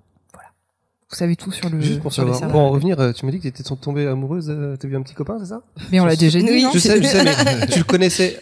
En dehors du jeu ou t'es tombé, euh, t'as appris à le connaître pendant le jeu? Non, en parlant non, avec lui. En fait, on, on s'est rencontrés en jeu et après, si tu veux, euh, mais ça, ça se fait sur tous les supports. On faisait des I R L, donc bah en fait, lui, on se, se rencontrait. Non, mais c'est ça. Mais en fait, life. Tu l'as jamais vu physiquement? Ah non, je l'avais pas vu physiquement, mais je, on s'est pas mis ensemble euh, dans le virtuellement. Jeu, c'est, c'est dans la en virtuelle. Fait, voilà, si tu oui, veux, attends, on faisait bien. Régulièrement des I R L avec les joueurs, donc on se, on se rencontrait. Et du coup, bah voilà, les choses se sont faites. Non, on on était jeunes et plein d'hormones. Tu te dis pas, c'est bon, on est amoureux dans le jeu, donc on va se voir en vrai, on va ken. Il y en a plein, non, non, il y en a plein. Non, non, nos, nos persos se fréquentaient même à peine en jeu. C'est juste qu'on était un groupe de joueurs de, de la région. Et un jour, on a fait oui. un I R L et on s'est et rencontrés. Vous êtes rencontrés, d'accord. Okay. Enfin, c'est un peu plus compliqué que ça parce qu'on se connaissait d'ailleurs, et cetera. Mais en général, ça se faisait comme ça. D'accord. Je, je donnerai pas tous les détails de l'histoire. Un peu de mystère. Euh, bah on va revenir un peu sur euh, sur euh, une des œuvres parce qu'on a filé les devoirs à, à, à K. Le devoir de K. Le devoir de K, c'était justement sur Conan le Barbare. Donc, est-ce que tu vas pouvoir nous faire un petit résumé vite fait? euh, Oui, oui, oui. Euh, tu peux, peux garder les très, passages très les plus. Non, en fait, je vais. Ouais, en tu fait... parles de la sorcière. Hein. Moi, je veux juste que tu parles du pouce, tu pousses, tu pousses. Et moi, je veux que tu m'expliques c'est quoi Chrome. Voilà, c'est ça. Tu pousses, tu pousses. Non, tu pousses. Ah, si si on commence à te donner trop, trop, trop, je vais devoir tout raconter. Non, parce vas-y, que en, allez, fait, vas-y, on, on en gros, fais-nous un petit résumé, raconte voilà, ce que t'as, ce que t'as ressenti. Je, justement, ce que je voulais dire, c'est que moi, j'ai pas les yeux de la fan, la fan euh, héro, euh, de l'héroïque fantasy, donc euh, je regarde avec mes yeux à moi. Et euh, c'est vrai que j'ai trouvé ça très long. Je pense que quelqu'un qui est euh, dedans, comme par exemple Eskarina, ça va pouvoir la faire kiffer. C'est quoi, c'est deux heures vingt, c'est ça? deux heures dix. deux heures dix. Donc du coup, ça t'a fait kiffer c'est, de le revoir? C'est long, mais long, mais long. Alors, il faut quand même préciser que c'est un film qui n'est pas tout récent non plus. Voilà, c'est il date de dix-neuf cent quatre-vingt-deux, donc euh, ça s'inspire des récits de Robert Howard. Robert. De ouais, Robert. Robert, Robert. Parce que je suis désolée, je suis en France ici, donc je dis Robert. Euh, donc en, en gros, ça raconte l'histoire en fait d'un d'un jeune barbare qui euh, cherche à venger la mort de ses parents qui ont été assassinés quand il était jeune et devant lui. Par le chef d'une secte qui adore les serpents. Donc euh, voilà. Euh, il y a eu pas mal de critiques, mais ça a été quand même un gros succès commercial. Et je pense que voilà, à l'heure d'aujourd'hui. Donc moi, je l'ai vu sur, je l'ai re-regardé sur YouTube, donc il est accessible. Euh, l'image est pas très très bonne d'ailleurs. Je vous raconterai une scène qui m'a fait saigner des yeux euh, tellement euh, les effets spéciaux n'étaient pas pas très bon, mais je pense que est-ce que c'est, c'est la scène en rouge où ils sont dans le camp avec oui oui oui, oui, oui, oui avec, voilà tu vois j'y ai tout de suite pensé euh, euh, donc euh, en fait euh, c'est un film qui peut être intéressant à regarder. Euh, moi je l'ai trouvé très long parce que il y a plusieurs scènes en fait qui qui restent qui sont longues, mais quand je vous dis longue, c'est longue. À un moment euh, donc quand il se fait tuer euh, quoi, pas lui, il se fait tuer, quand ses parents se font tuer en fait, euh, tous les enfants du village ont été euh, ont été euh, pris, kidnappés quoi. Pris pour être mis en esclavage, et à un moment il y a une scène où il pousse un, il pousse un, mince, comment ça s'appelle? Une roue, une roue, une roue, ouais, c'est, euh, il commence enfant et il finit adulte. Ouais, ouais c'est, c'est ça. ça. Et en fait, il pousse, il pousse, il pousse, il pousse. Et en fait, on le voit mais grandir. Mais c'est chiant à mort. Franchement, c'est c'est long. Je crois que ça dure trois minutes. Euh, alors au début il commence c'est une brindille, alors après il finit en mode tronc d'arbre, donc ça c'est bien pour lui. Mais c'est vrai que franchement c'est c'est c'est, c'est super long. Il y a un moment aussi donc après donc je vous raconte vite fait hein, donc euh, voilà il, il est pris en esclavage, il va il va être obligé. Bah quand les mecs ils ont vu qu'il était assez stock, ils se sont dit ah tiens on va le mettre dans une arène, on va le faire se taper contre d'autres gars pour voir comment ça se passe. Parce que c'est le il premier gagne. gros rôle de Schwarzy, donc il fallait qu'il monte ses muscles. C'est ça c'est ça il fallait euh, il a pas fait de la, il a pas pousser de la fonte pour rien. Hein. Il fallait donc, rentabiliser euh... le, l'abonnement chez Jim Street. Euh... donc, euh, donc, en fait, il le met. Bon, il réussit tous les combats. Euh, ils se sont dit, bon, il a des muscles, il faudrait peut-être qu'il ait un cerveau. Ils vont l'aider à appre- ils vont lui apprendre à, à lire, à écrire, à, voilà, à, à, à compter. À compter. Ouais, c'est bien. il, va, il va se faire initier oui, par des, voilà, des arts des... martiaux ja- euh, ja- asiatiques. Asiatiques, voilà. voilà, comme on Avec disait. Un nunjaku. Hein, Avec un nunjaku. non mais euh, voilà il prend des postures à un moment ridicule euh, face il... à l'horizon euh, on lui c'est... donne des meufs aussi un peu oui c'est ça histoire que ça serve à quelque chose le mal reproducteur voilà euh, et euh, je sais plus où je voulais en venir voilà mais après donc, après euh... après qu'il ait, qu'il ait fait sa formation qu'est-ce qu'il devient? Il, y a pas un il part dans une grotte chercher une épée. Non, non, non, on, dirait, on dirait un oral de français où la prof elle essaye d'en lancer. Et après, qu'est-ce qu'il fait? Il n'y a pas un moment donné, on le libère parce qu'il a gagné sa liberté. Il a, il a gagné sa liberté, on laisse partir. Mais et après, Chrome. Je vais tout raconter. Oui, non, mais euh, la petite anecdote, c'est que je vous raconte. Quand on l'a fait dans la versus un, donc la première version, je racontais le film et en fait, à un moment, je dis bah il va dans une grotte. Je sais pas pourquoi. Il rentre dans une grotte et il trouve une épée. Et en fait, Eskarina m'a gentiment expliqué que c'était l'épée de Chrome. Et je lui ai dit, ah oui, bah, je l'ai écrit sur ma feuille, mais j'ai mis un point d'interrogation. Donc voilà. Donc je crois que c'est le dieu, c'est ça? Ouais, c'est le dieu de l'acier, c'est voilà. son, le dieu de la guerre, en fait. C'est son dieu. Et en fait, c'est son dieu parce que oui, dans Conan le Barbare, euh, il y a beaucoup le secret de l'acier qui est très important. Euh, en gros, donc non, je voulais raconter que c'est très long. À un moment, il, il donc une fois qu'il est libre, euh, il part à la quête de sa vengeance, hein, parce qu'il veut retrouver euh, ceux qui ont assassiné ses parents. Et puis à un moment, il court dans les champs avec un, un comparse, parce qu'il l'a trouvé. Il a eu un comparse. Il a une magnifique coupe au bol. Euh, ouais. C'est, il s'est fait un copain. Oui, il s'est fait un copain, bah, un copain qui était enchaîné, donc il s'appelle euh, Subotai. Je crois que c'est ça. Ah. Subotai. Voilà. Et, euh, et en fait, à un moment, c'est pareil, on les voit courir dans les champs, mais j'ai l'impression de voir Marie dans la petite maison, dans la prairie, qui dévale la colline. C'est, c'est, bon, elle, elle se vautre, pas eux, ça aurait été rigolo d'ailleurs, mais, mais voilà, c'est, c'est beaucoup de scènes comme ça qui sont très très longues. Bon, au final, il rencontre une meuf. Qui va essayer de se, c'est pas qui va essayer, il va se la gérer. Euh, il va se la gérer assez c'est facilement. La, non, c'est pas la sorcière. C'est, non, c'est va, euh, la sorcière, on la laisse. Hein. On en parle, on, on la laissera. Parle, je, voilà. je crois que j'en ai assez parlé. Ouais, voilà, c'est la sorcière. Bon, à un moment, il, il ken la sorcière pour il avoir des informations. Ouais, en ça. gros, voilà. C'est juste il ken une sorcière qui lui donne une prophétie. Non, en fait, la, il rencontre une, une, une femme qui est une aventurière. Elle s'appelle Valéria et en fait. Jusqu'à la fin de l'histoire, Conan va être avec Valéria et euh, et euh, Subotai. Euh, et donc... C'est, c'est la compagnie toujours, de l'anneau. Quand mais... tu le dis, c'est raciste. Je suis désolée. Subotai. Menu B. Appelle le menu B. Euh, donc voilà, ils vont avoir plein de choses dans leur vie. deux heures dix. Il se passe... Sa vie est trop longue. deux heures dix, voilà. C'est trop long. Non, mais il, il, se passe il, il court après quoi, du coup, Subotai et Valéria? Bah, en fait, il l'accompagne. C'est ses comparses. J'ai dit. Mais c'est, c'est un oui, ce qui va. Ah, il va, bah, il va se venger. Mais ah. oui, mais en fait, ce qui se passe, c'est que donc Conan veut essayer de rechercher ce fameux Doom, qui était le le gars qui a Thulsa Doom. Thulsa Doom. Qui a tué ses parents. C'est ça, c'est Doom, c'est comme c'est ça qu'on dit. Thulsa Doom. Voilà, c'est euh, et en c'est fait, c'est le nom des pas bien sur euh, sur YouTube. Du coup, ça mettait que Doom. Des Thulsa Doom. Alors, vous savez qu'il est interm- un, un, un, interprété par euh, James Earl Jones. James Earl Jones, qui, qui était la voix, de Dark, la voix de Dark Vador et la voix de C N N aussi. Il est d'ailleurs, il est toujours pas mort, je crois, il me semble. Non, il est toujours là, ouais. Ici, ouais. Donc alors, après, oui, donc, donc voilà, ils vont, alors tous les trois, en fait, ils ont décidé d'aller piller une tour. Et dans cette tour, comme par, par hasard, hasard, c'est une secte qui est dedans. Une secte très très chelou. où les gens sont, les filles sont à moitié à poil tout le temps. Alors quoi, c'est un ça c'est relatif à tout le film. Hein. Toutes les meufs sont à poil tout le temps. Bah, c'est les années quatre-vingts. Non, c'est pas ça, c'est qu'il faisait très chaud. C'était un climat tempéré. Enfin, non, non, c'était la crise et les gilets jaunes n'étaient pas encore présents. La question peut se poser. Est-ce que plus tard, la l'heroic fantasy ou euh, au, moins la, au, au moins la dark fantasy doit être débarrassée de ce de, de, de son machisme? Ou est-ce que c'est pas inhérent à l'époque qui est décrite? Non, Vous c'est, avez quatre c'est inhérent à l'époque où ça a été écrit. On diverge.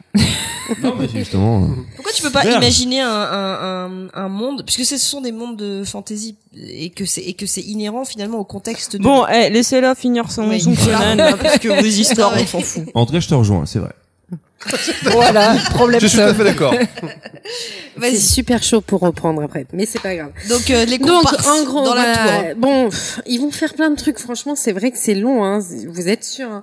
Euh, en fait, ce qui se passe, c'est que dans cette secte, il y a la fille d'un roi qui a été un petit peu endoctrinée.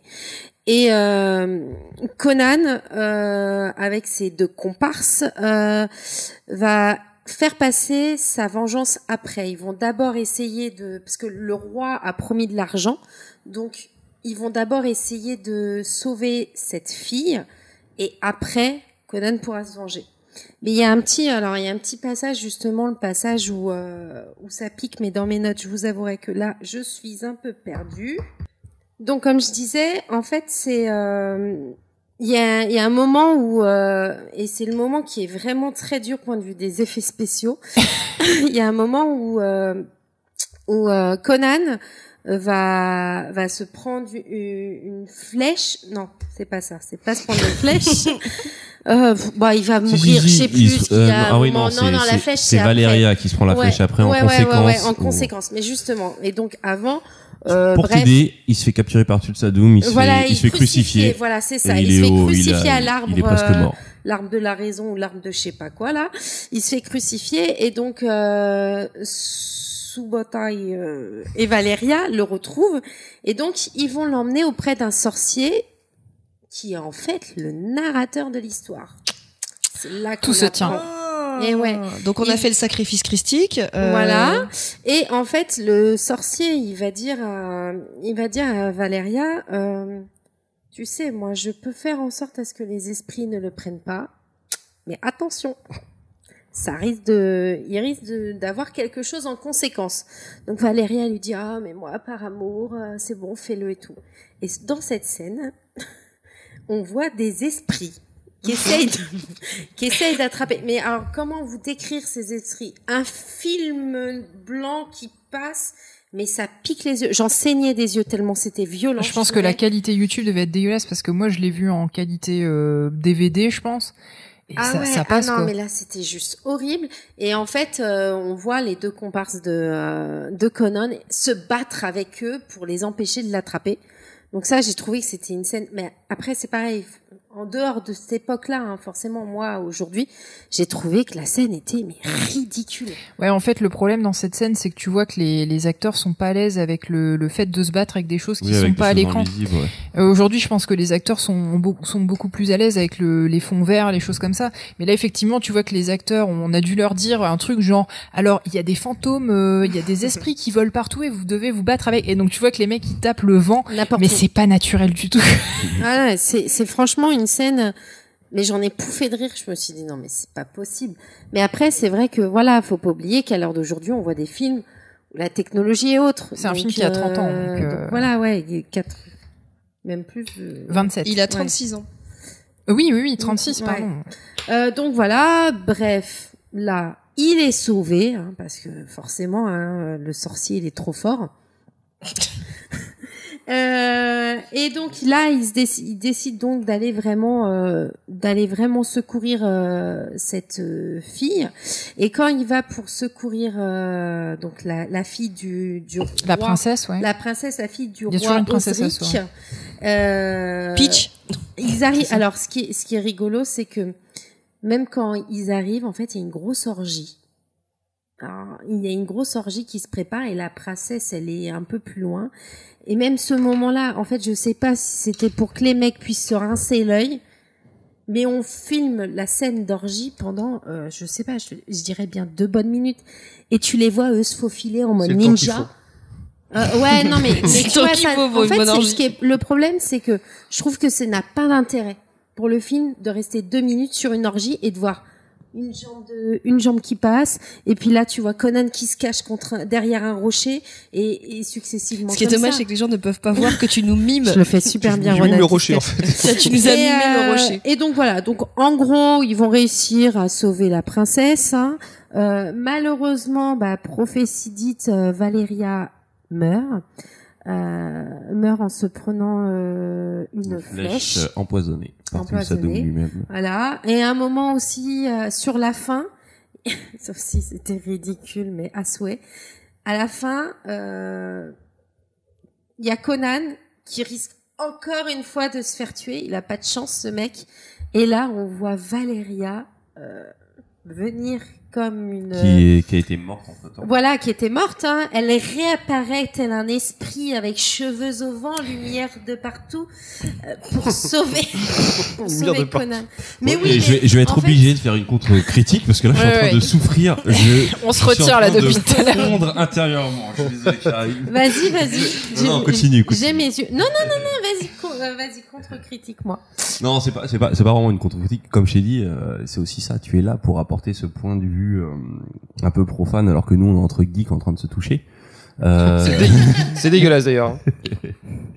Non, non, mais je vais quand même dire pourquoi ce film est, est, est un chef-d'œuvre pour moi. C'est, c'est euh, euh, à, à, après ouais, je comprends tout à fait ton point de vue parce que c'est pas un film qui est au final euh, au jour d'aujourd'hui, c'est pas un film qui est grand public du tout. Il est euh, au niveau du rythme, il est super contemplatif. Comme tu l'as dit, il y a des grandes périodes de balades champêtres euh, avec Subotai euh, et une musique euh, très joyeuse où tu les vois courir pendant longtemps. Mais euh, ouais, non, justement, je trouve que c'est un film qui reste à part, euh, justement par ses par ses parties pris euh, parfois anti-spectaculaires. Euh, je pense notamment à la fin où on s'attend à un gros combat de fou et finalement c'est une scène très très lente où il va rencontrer son ennemi, où il n'a pas de combat, où finalement il le tue alors que et et, et cet ennemi justement Thulsa Doom, je trouve super intéressant ce côté où au début il est présenté comme comme voulant acquérir le secret du fer. Et quand on le revoit dans le film, il a complètement changé et il y a chair, il y a presque ouais, il y a ce côté chair et il y a presque un côté Euh, je trouve qu'il me fait presque penser un peu à, euh, au capitalisme, où là c'est moi qui pars un peu trop loin, mais il y a ce côté un peu euh, où euh, il a compris que ce qui était plus important c'était l'image, c'était le marketing, et que c'était, c'était ça le, le, le, le pouvoir ultime. Euh, finalement sa secte, euh, c'est ça qu'il cherche, et, euh, et, euh, et puis tu sais, c'est un, fi- enfin, c'est un film super Nietzsche en fait, le personnage de, de, de Conan, c'est vraiment euh, cette espèce de personnage, euh, comme on l'a dit quand on parlait... dans la V un, puis je me rends compte maintenant, je suis perdu là entre deux réalités. Euh, on a ce personnage qui est dans un monde un peu, un peu, un peu désabusé, un peu aussi pourri que le nôtre et tout, et qui lui est juste motivé par son envie de, de continuer et qui, et qui, c'est dommage, on n'a jamais vraiment eu de suite en tant que film, mais c'est vrai que la fin du film nous précise que Conan finit par devenir roi. Enfin, c'est, c'est, euh, c'est, c'est, je vais, je vais pas. Euh, C'est une, c'est une quête initiatique en fait, Conan. Ouais, c'est une. C'est, c'est vraiment. En plus, quand je rigolais tout à l'heure avec le sacrifice christique, mais mais la, la notion de du, du personnage qui à un moment donné passe par la mort, peu mmh. importe comment elle est faite, de manière symbolique. Tu bah prends là, Joseph c'est, Campbell, c'est, c'est typiquement même explicite, la, la vie. Parce qu'il est, ouais. il est sacré, il est, il, il est crucifié. Il est, il est, il est, il est euh... Mais à côté de ça, ouais, non, je vais pas non plus te troller, Karine. Je comprends tout à fait. C'est pas un film qui est. Euh... C'est pas un film qu'on va conseiller à quelqu'un qui veut qui veut voir un, un blockbuster ou qui veut voir euh, qui aime bien les bah, Marvel. Je ou... pense que je pense qu'il y a d'autres films qui pourraient en tout cas clairement plus pour, m'intéresser. Pour, pour, mais pour amener à la à la l'heroic fantasy, c'est pas forcément le meilleur film. Voilà. Mais... Après, euh, moi j'avais je voulais mettre par contre un point d'honneur. J'ai adoré les musiques. Ah les musiques ah, sont folles. Celle de l'orgie. La finale. Non, non, c'est pas, c'est pas méchant. Non, mais je la trouvais, euh, en fait, je la trouvais en contradiction avec les personnages qui, eux, se cachaient. Tu vois, j'aurais mis une autre musique. Par contre, je trouve que les autres musiques du film, mais C'est ça qui m'a pris, j'ai pris plaisir en écoutant les musiques. Bah, il y a un côté très opéra, en fait. Quand tu regardes le film, il a un côté très opératique. Et, euh, la musique, c'est vrai qu'elle est très, très, très importante. J'adore. J'ai eu un problème capillaire pour euh, Conan. J'ai pas compris à un moment. Non, je, je, je, je, non, je suis désolée, mais, euh, la Cordula qui est en moi, euh, la Franck Provo qui est en moi, je, non, les, les cheveux, il y a un problème à un moment. On dirait que c'est une perruque qui a été tournée. Je sais pas, faire un brushing lisse, fait quelque chose, quoi. Et, et puis, bah d'ailleurs, je, ça, ça m'amène sur un truc, c'est, euh, ça fait partie de ces films. En fait, Schwarzenegger, il est arrivé à un moment où il a eu de la chance, c'est qu'il a eu, il est tombé plusieurs fois sur des réalisateurs qui ont su se servir de son côté euh, iconique. Il y a eu John Milius, parce que ouais, c'est réalisé mmh. par John Milius. John Milius, ouais. C'est ça. Et James euh, il y a eu John Milius, James Cameron et euh, McTiernan qui ont su exploiter à chaque fois ce côté un peu colosse, euh, presque euh, divinité grecque. Alors qu'on sait tous que c'est pas un acteur exceptionnel, mais il a joué dans des films de légende grâce à ses réalisateurs et Conan en fait partie. Et il était, je pense que personne d'autre n'aurait pu jouer Conan aussi bien, que ce soit The Rock, que ce soit Jason Momoa qui a, qui a repris le rôle. Euh... Dolph Lundgren aurait peut-être pu. Mais il l'a toujours dit, hein, il, il a toujours Trop assumé, hein, il, a, il a toujours dit que c'est un mauvais acteur, mais il, il, il cherchait de bons réalisateurs. Ouais, mais il a été bien dirigé. Ouais, il a été bien. Mais je trouve qu'il a, il a un truc de monolithique. Enfin, Schwarzy avait quelque chose en plus par rapport aux autres mecs musclés, on va dire. De, de, de, de, de il a un même dans naturel, son visage, il a un côté bas du front quand tu le regardes. Ouais, ouais. Et, euh, et, c'est, et je sais pas, pour moi, ça restera Conan. Même quand je regarde des B D, quand même quand je revois des, je regarde des, des, des, je trouve que les plus belles illustrations de Conan, c'est celle de Frazetta. Et euh, je peux pas m'empêcher de voir Schwarzenegger maintenant. Mais ouais, c'est, faut vraiment replacer, je pense, le visionnage de ce film dans le contexte des années quatre-vingts. C'est hyper kitsch. Ouais, mais t'as, t'as... tu peux pas le faire. Enfin, tu peux pas. Euh... Non, non, mais ce que je veux dire, mais c'est que faut, faut essayer de le comprendre. Voilà. Comme ça aussi, toute cette, normal. toute cette esthétique ultra kitsch que tu vas retrouver dans du métal hurlant, des choses comme ça, avec les nanas, avec les, les boobs à l'air, euh, comme ça, sans raison.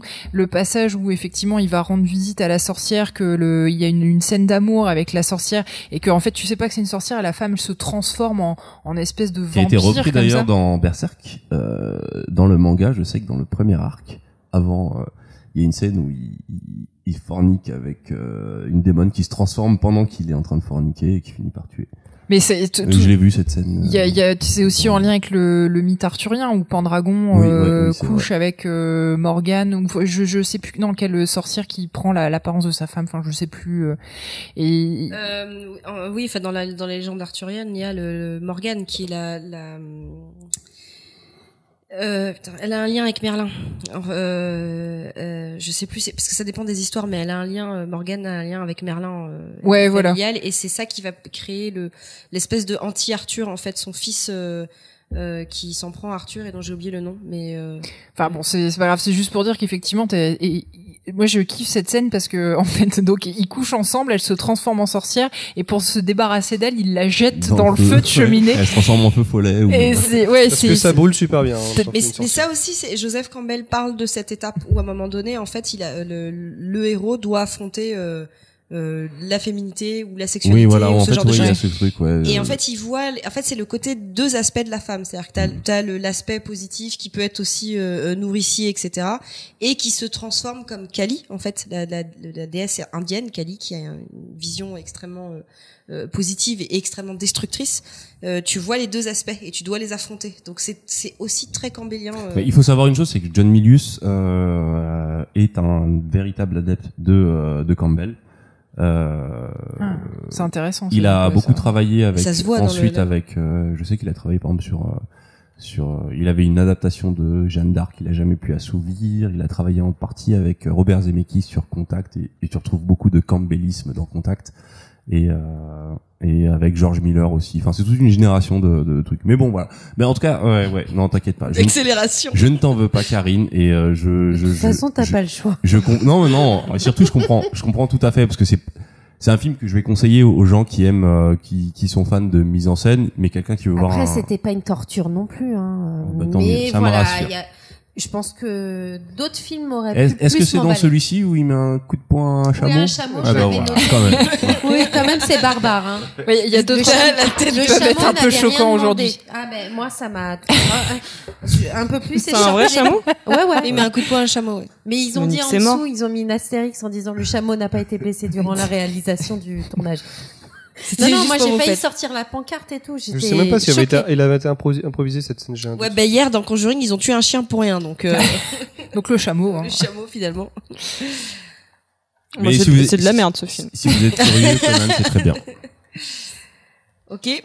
Alors la suite. Ah oh, putain, on est dans, on est, alors enfin, là on est on dans les, on est dans l'inédit, dans les temps. On est dans l'inconnu là, on, on sait pas ce qui ouais, va se passer. Ben je vais vous amener dans un, dans l'univers euh, littéraire. Je vais vous parler en fait d'une, d'une série qui s'appelle Assassin Royal, qui est euh, pour moi l'une des plus connues. Enfin en dehors de Tolkien, qui évidemment sorti un film, mais qui, quand pour les gens qui lisent un peu, euh, qui aiment ce genre de littérature, l'Assassin Royal, c'est un truc que j'ai lu. Euh, Moi avec euh, ma maman, on se partage, euh, on se partage euh, les bouquins euh, que mon petit frère aussi m'a dit ah ça sert mal, tu connais ouais ouais tiens je te passe les livres. Enfin voilà donc c'est c'est vraiment euh, et tous les gens qui lisent de de du fan, de l'heroic fantasy connaissent euh, l'Assassin Royal. C'est souvent ce qu'on conseille aux gens qui veulent débuter. Euh... C'est c'est un cas euh, c'est le truc classique pour moi. Très grand public, facile euh, à lire. Quoi. Ouais et en plus c'est très facile à lire. Donc je vais commencer par vous parler rapidement de l'auteur. Euh, donc qui s'appelle euh, Robin Hobb, euh, qui est aussi appelée Megan Lil- Lil- Lindholm, pardon, et son vrai nom c'est Margaret Astrid Lindholm, euh, donc qui est née en mille neuf cent cinquante-deux euh, en Californie. Euh... Est-ce qu'elle est bonne? Hein bah, elle est née en mille neuf cent cinquante-deux, donc c'était il y a longtemps. Qu'elle est partie, euh, qu'elle est partie ensuite euh, en Alaska. Et puis euh, voilà, juste rapidement euh, sur sa vie, elle a étudié euh, dans l'université de, de Denver. Elle a épousé Fred Hodgen, avec qui elle a eu quatre enfants, et elle a emménagé sur une île euh, qui s'appelle l'île Kodiak. Et je, en fait, quand j'ai lu ça, ça m'a rappelé beaucoup de choses du livre. Et elle adore particulièrement les chiens, et vous allez comprendre pourquoi c'est important, parce que pour le coup, pour les gens qui aiment les animaux, euh, ce, ce livre est super intéressant. Euh, pourquoi elle a changé de nom pour parce que la série est connue sous le nom de Robin Hobb.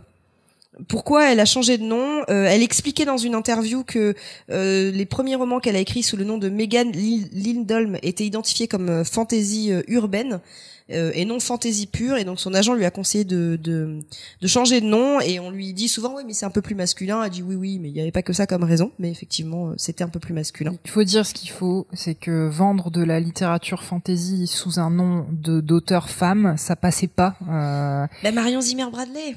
Bah oui, mais c'est c'est une des rares, je pense, mais c'est c'est connu que le il y a beaucoup de femmes qui ont utilisé des pseudos masculins pour ce type de littérature parce que ça se vendait mieux. Tout ouais. simplement. Malheureusement. Mais il y a quand même beaucoup de femmes qui écrivent justement ce genre de choses. Euh, après, elle a commencé avec des livres pour enfants. C'est ce que j'ai vu ouais. euh, aussi euh, dans sa biographie. Alors, juste pour vous parler de donc de l'œuvre rapidement, euh, si ça vous intéresse de la lire, en fait, ce sont des ce sont des séries. Donc, je vais vous expliquer un petit peu comment comment elles fonctionnent et surtout euh, l'ordre de lecture. Donc, en fait, ça a débuté en quatre-vingt-quinze avec la série qui s'appelle L'Assassin Royal. Donc, du tome euh, un au tome six, c'était ce qu'elle avait prévu d'écrire à la base. Et puis après, c'est parti plus loin.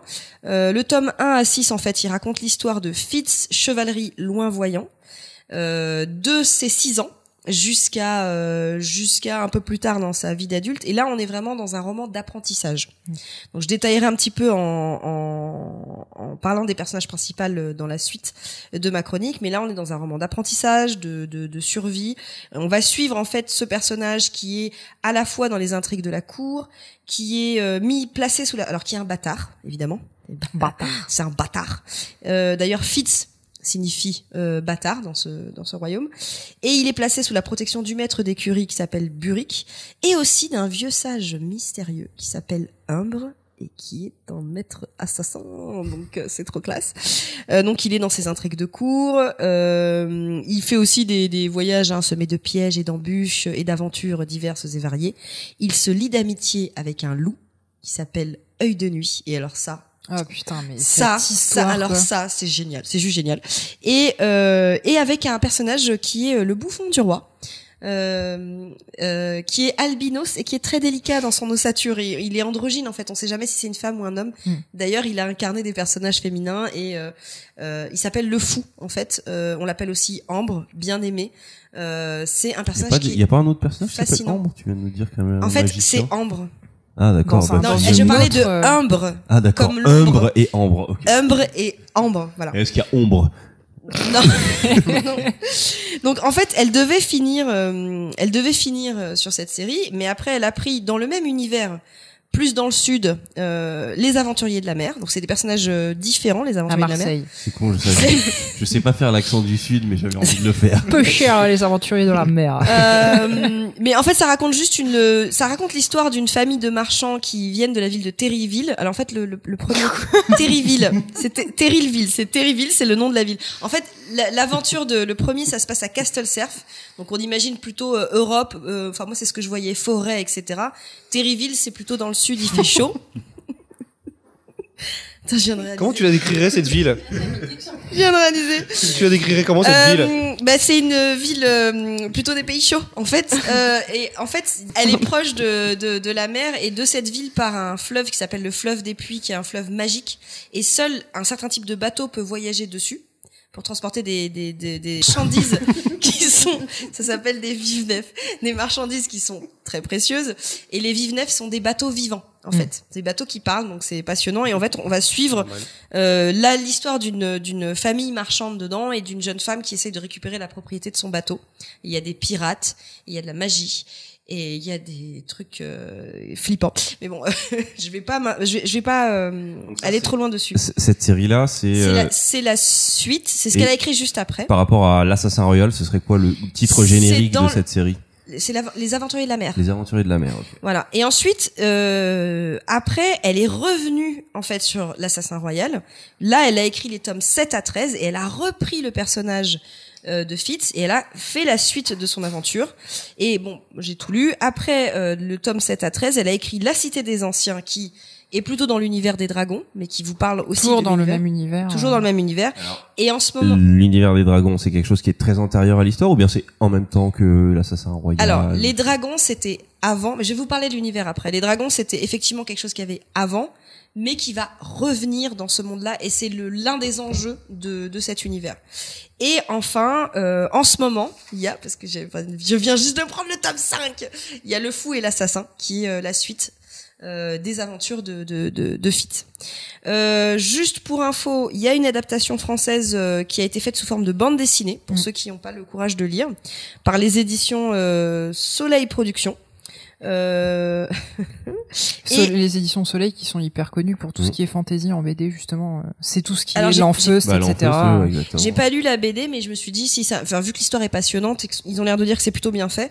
Euh, voilà, si vous voulez commencer à vous y mettre, vous pouvez le faire. Et on a posé la question euh, à, à Robin Hobb si elle voulait euh, faire un, un film ou une série. Alors, elle veut pas gâcher son histoire, donc elle a refusé pas mal de projets. Et dans une dernière interview en deux mille dix-huit, elle a dit « Rien de prévu, mais je suis optimiste avec euh, tout ce qui se passe sur Netflix. Mmh. » Donc, peut-être... Voilà, on n'en sait pas plus. Bon, on verra. Euh... Hein, si, si jamais The Witcher est ouais. un succès, forcément les autres vont se battre pour avoir leur, leur série à la Game of Thrones. Bah, euh, j'ai jamais. beaucoup de mal à croire qu'à un moment un être humain puisse résister à, le, à l'envie de le faire. À l'en... bah, puis surtout à un gros chèque de la part de Netflix. Mais c'est que ce... le monde est génial. Bah, justement, je vais arriver sur euh, sur cet univers pour vous donner envie de plonger dans ce monde, parce qu'un univers euh, de fantasy, c'est surtout euh... le monde dans lequel on est. Donc en fait, on est euh, dans euh, un monde où, enfin, on commence avec une, une un royaume le, euh, des loinvoyants. C'est le, c'est, c'est un peu comme euh, les Capétiens chez nous. Les, c'est les, la famille royale s'appelle les loinvoyants et ils voient très loin. Qui sont les dé- les descendants des Outriliens, c'est-à-dire des gens qui euh, qui se baladaient entre les îles et qui en ont eu marre de faire du pillage et qui se sont euh, installés sur un territoire qui va s'appeler les Six-Duchés. D'accord, donc on est dans un monde médiéval avec un roi et puis des nobles un petit peu partout, euh, voilà. Et il y a une particularité dans cette famille que j'aime beaucoup, c'est que tous les gens de la famille royale doivent avoir un nom qui représente leur personnalité. Par exemple, le roi le plus vieux, dont on, enfin, il est mort quand on débute, s'appelle le roi Bonté. Le roi avec lequel on débute l'histoire s'appelle le roi Subtil. Effectivement, c'est quelqu'un qui manœuvre avec beaucoup de diplomatie. Il a eu trois fils. À essayer de deviner qui est le salaud. Il y en a un qui s'appelle Chevalerie, l'autre il s'appelle Vérité, et le dernier d'une d'une nouvelle femme il s'appelle Royal. À votre avis, qui est le bâtard? Voilà. Souvent, en général, le dernier fils, quand c'est pas la même femme, en plus, en général, oui, la oui, femme, oui. c'est, c'est une connasse. Alors, la, la femme, la nouvelle femme s'appelle la reine, euh, soit c'est un bâtard. Donc, la, la première femme du roi Subtil s'appelait Constance, la nouvelle femme, la dernière femme s'appelle Désir. Bah voilà, donc on voit un petit peu euh, tout ça. Euh, et en fait, quand on commence l'histoire, ce qui se passe, c'est que euh, Chevalerie, euh, avant de se marier, a fait un enfant illégitime, un bâtard, Fitz, euh, et c'est lui qui devait être euh, roi. Et quand euh, on a appris qu'il avait fait un bâtard, il a renoncé au trône parce que Chevalerie euh, noble, ça pue un peu. Euh, voilà, voilà. Et donc euh, il s'est retiré dans une petite euh, petite machin contrée là. Et c'est son frère qui a pris la suite, son frère Vérité, qui, était, qui avait pas du tout été formé pour être roi. Et bien évidemment, Royal va intriguer pour prendre le pouvoir. Pourquoi ? Juste parce qu'il veut le pouvoir. Il a pas du tout envie de de, de se choper les problèmes parce qu'il faut savoir qu'ils sont quand même attaqués par d'autres royaumes, mais Royal, tout ce qui l'intéresse, c'est le pouvoir. Et pourquoi ce monde, il est cool ? Parce qu'il y a des magies dedans. Et il y a une magie, je pense qu'il va peut-être plus intéresser Moufette, c'est la deuxième, et je vais commencer avec la première. La première magie, elle s'appelle l'art. L'art, c'est une magie royale, donc c'est celle des loinvoyants. Il euh, n'y a pas que les membres de la famille royale qui l'ont, il y a d'autres personnes qui peuvent l'avoir, mais c'est plutôt génétique, et euh, c'est assez rare en dehors de la famille royale. Donc les capacités de cette magie, c'est de communiquer par la force de l'esprit. On peut envoyer des, des textos ou des images. Tu peux mettre une pièce jointe. Là, tu peux mettre des pièces jointes. Ça dépend de ton pouvoir et de ton affinité avec Com- la personne. Combien de mégaoctets ? Bah, si tu vraiment t'es, tu t'entends bien avec la personne et que t'es bon, tu peux envoyer un film complet. Mais euh, sinon, euh, c'est compliqué. Évite Conan le Barbare. Euh, ensuite, l'art, ça vient aussi d'une ancienne civilisation qui avait créé des piliers. D'ailleurs, j'ai juste une question. C'est comment ça s'écrit ? Parce que L A R T, comme l'art. Ah, comme l'art. Comme l'art. Et d'ailleurs, on dit artiser quand tu fais de la magie. Euh, donc il y avait une ancienne civilisation qui s'appelle les Anciens, donc euh, plus tu creuses l'univers, plus tu en découvres plus sur ces Anciens, qui avaient créé des piliers noirs. Et est-ce et... qu'à l'époque où, où c'était leur époque, ils s'appelaient les Anciens ? Oui, déjà, non, ils s'appelaient pas comme ça. Mais tu peux voyager à travers ces, ces piliers si tu as l'art. Si tu n'as pas l'art, tu peux pas voyager. C'est et... des T P. C'est ouais, c'est des postes de téléportation en fait. Mais euh, ça peut être très dangereux. C'est, si tu maîtrises pas ton truc, tu peux te dissoudre dedans. Euh, un peu comme euh, tu as un médicament, hop, tu te dissous, euh, plus, plus rien. Ensuite, avec l'art, tu peux blesser ou tu peux soigner physiquement, euh, mais ça te coûte, ça te coûte en énergie, c'est-à-dire que tu peux, euh, tu peux vraiment euh, te rajeunir ou euh, si t'es très blessé, tu peux te soigner, mais ça te prend tellement d'énergie que tu finis en mode super grumps. Moi, je trouve ça très bien pour faire un régime, mais euh, ça peut être dangereux. Euh, tu peux influencer à distance des humains, par exemple, euh, Vérité. Pendant la guerre, il va beaucoup euh, influencer à distance les pirates pour qu'ils reconnaissent pas les côtes, pour qu'ils se perdent, et cetera. Donc ça va jouer dans la guerre, mais ça va l'épuiser en fait. Et tu peux euh, allonger ta vie. Donc euh, l'art est un est une magie extrêmement dangereuse. C'est un peu comme une drogue. Euh, celui qui pratique cette magie s'appelle un artiseur. Et si t'es pas bien formé, donc c'est là que je parlais de cohérence dans la magie, tu peux avoir une fin d'art euh, qui va te pousser à artiser pour rien t- t- non-stop, tu vois, et tu peux euh, disparaître dans le flot d'art euh, si tu te laisses entraîner. Donc c'est c'est vraiment un pouvoir avec lequel il faut faire attention. C'est comme l'art en fait. Exactement.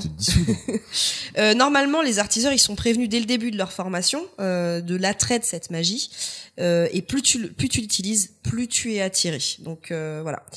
Euh, donc, ce qu'il faut savoir juste sur l'art, c'est que euh, quand on débute, il y avait avant des gros clans d'artiseurs qui servaient le roi. On les, en plus, on s'en servait comme relais-poste, tu sais, on les mettait un peu partout dans le royaume et puis on communiquait comme ça, hyper pratique, tu vois.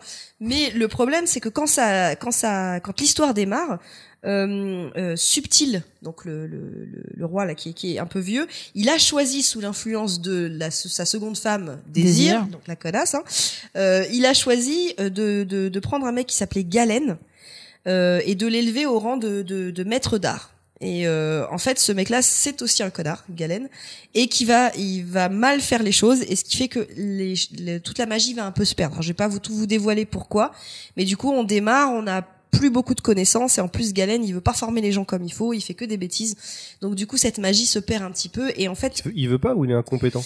Il est à la fois incompétent parce que sa, sa maîtresse était très forte mais elle est morte euh, et en même temps il est euh, il est avide de pouvoir donc il travaille complètement pour Royal et euh, en faisant ça il il détruit un petit peu euh, l'art. Donc en fait ce qui est intéressant dans toute la suite de bouquins c'est que euh, au début t'en connais très peu et pendant toute l'histoire tu cherches à savoir c'est quoi le, comment ça fonctionne. Il y a beaucoup d'intrigues politiques. Euh... Exactement, et oui, il y a beaucoup d'intrigues politiques et du coup tu vas apprendre de plus en plus parce que l'art c'est quelque chose qui vient vraiment des anciens et on va comprendre d'ailleurs plus tard que c'est lié au dragon, je ne vous dirai pas comment mais c'est lié au dragon. Euh, et là la magie qui est quand même ultra cool même si elle est mal vue, c'est le vif. Donc euh, la magie du vif, c'est une magie pratiquée par des personnes qu'on appelle les vifiers ou vifières, euh, et que y, qui se font appeler, ceux qui font ça sainement, les membres du lignage. Donc qu'est-ce que c'est que cette magie de vif ? D'abord, ça vous permet de ressentir toutes les formes de vie animales aux alentours. Ça comprend aussi les humains. Vous pouvez ressentir en fait la nature. Euh, on peut comprendre ce que disent les animaux et du coup, on peut communiquer avec les animaux. Et du coup, je suis vifière. Ben voilà, j'en étais sûre. Grave, grave. Si je crée un univers euh, fantastique avec, je te mets cette magie parce que, en fait, ce qui est super cool, Est-ce c'est. Est-ce qu'on reconnaît que, que l'animal est au-dessus de l'homme? euh, bah, les membres du lignage ont un grand respect pour les animaux. Vraiment. Bah, alors moi, je serais la reine et je, j'abdiquerais qu'ils sont au-dessus des hommes. Mais après, ce qui est très intéressant, c'est de voir que les personnages humains, je vais avancer, tu vas comprendre. En fait, euh, je vais faire un petit... Ça sous-entend qu'ils sont tous véganes? Non, en fait, vous, vous allez voir. Euh, juste, je finis, je finis sur les capacités, vous allez comprendre. Donc, en plus de ressentir la nature, ça, ça permet aussi de comprendre les besoins de, des autres et de les repousser et de les attirer. C'est-à-dire, quelqu'un qui a le vif autour de cette table, il peut sentir qui est à l'aise, pas à l'aise, c'est un instinct animal en fait. Et surtout, ça permet de se lier avec un animal précis. Et ça ne se fait pas n'importe comment. Il faut que l'animal aussi soit d'accord et recherche un partenaire.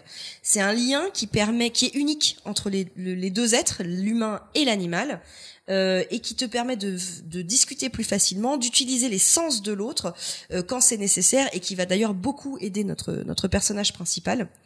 Euh, et donc c'est là qu'on a du respect pour la vie animale, parce que notamment je parlais de ce loup qui s'appelle Œil de nuit.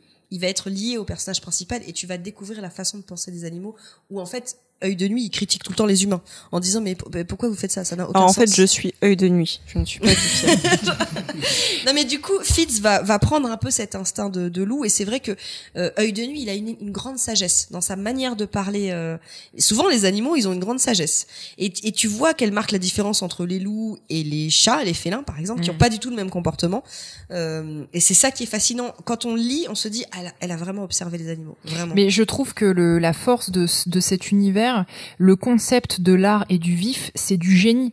Le, le, je, tout l'intérêt de cette saga, je trouve, enfin pas tout l'intérêt, mais je trouve que ce concept qu'elle a réussi à trouver pour cette saga, il est génial. C'est ce qui fait que tout cet univers tient debout, que les personnages sont attachants.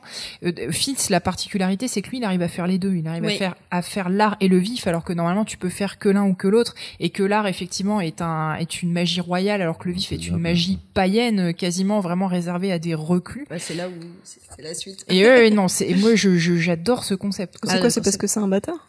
Non non non, parce que le alors tu vas, je vais je vais t'expliquer sur le vif. Je vais juste venir sur les points négatifs. Mais pourquoi lui il a le droit d'avoir les deux ? tu, C'est par rapport à son histoire. Bah dis. Vas-y raconte. Mais attends deux bah, secondes. Deux secondes. Donc les points, comme l'art, toute magie a un, un, un point négatif. Euh, le premier, et là pour le coup c'est super émouvant, c'est que c'est la durée de vie des animaux.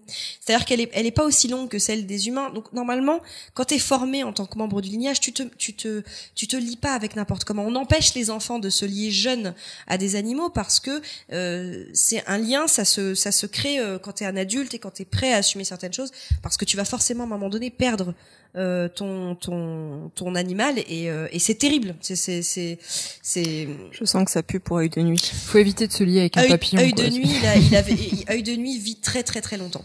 Euh, en plus de ça, c'est un. T'as pas dit qu'il était éternel, ça veut dire qu'il meurt. On va pas moment. spoiler. On va pas spoiler. Mais euh, et puis Œil de nuit. Euh, on va pas spoiler. Reste d'une certaine façon. Alors. On va pas du, spoiler. On va pas spoiler. Alors du coup juste, euh, oui, le vif est évidemment mal perçu par les habitants des six duchés depuis la mort d'un type qu'on appelle le Prince Pi, qui était un prince loinvoyant.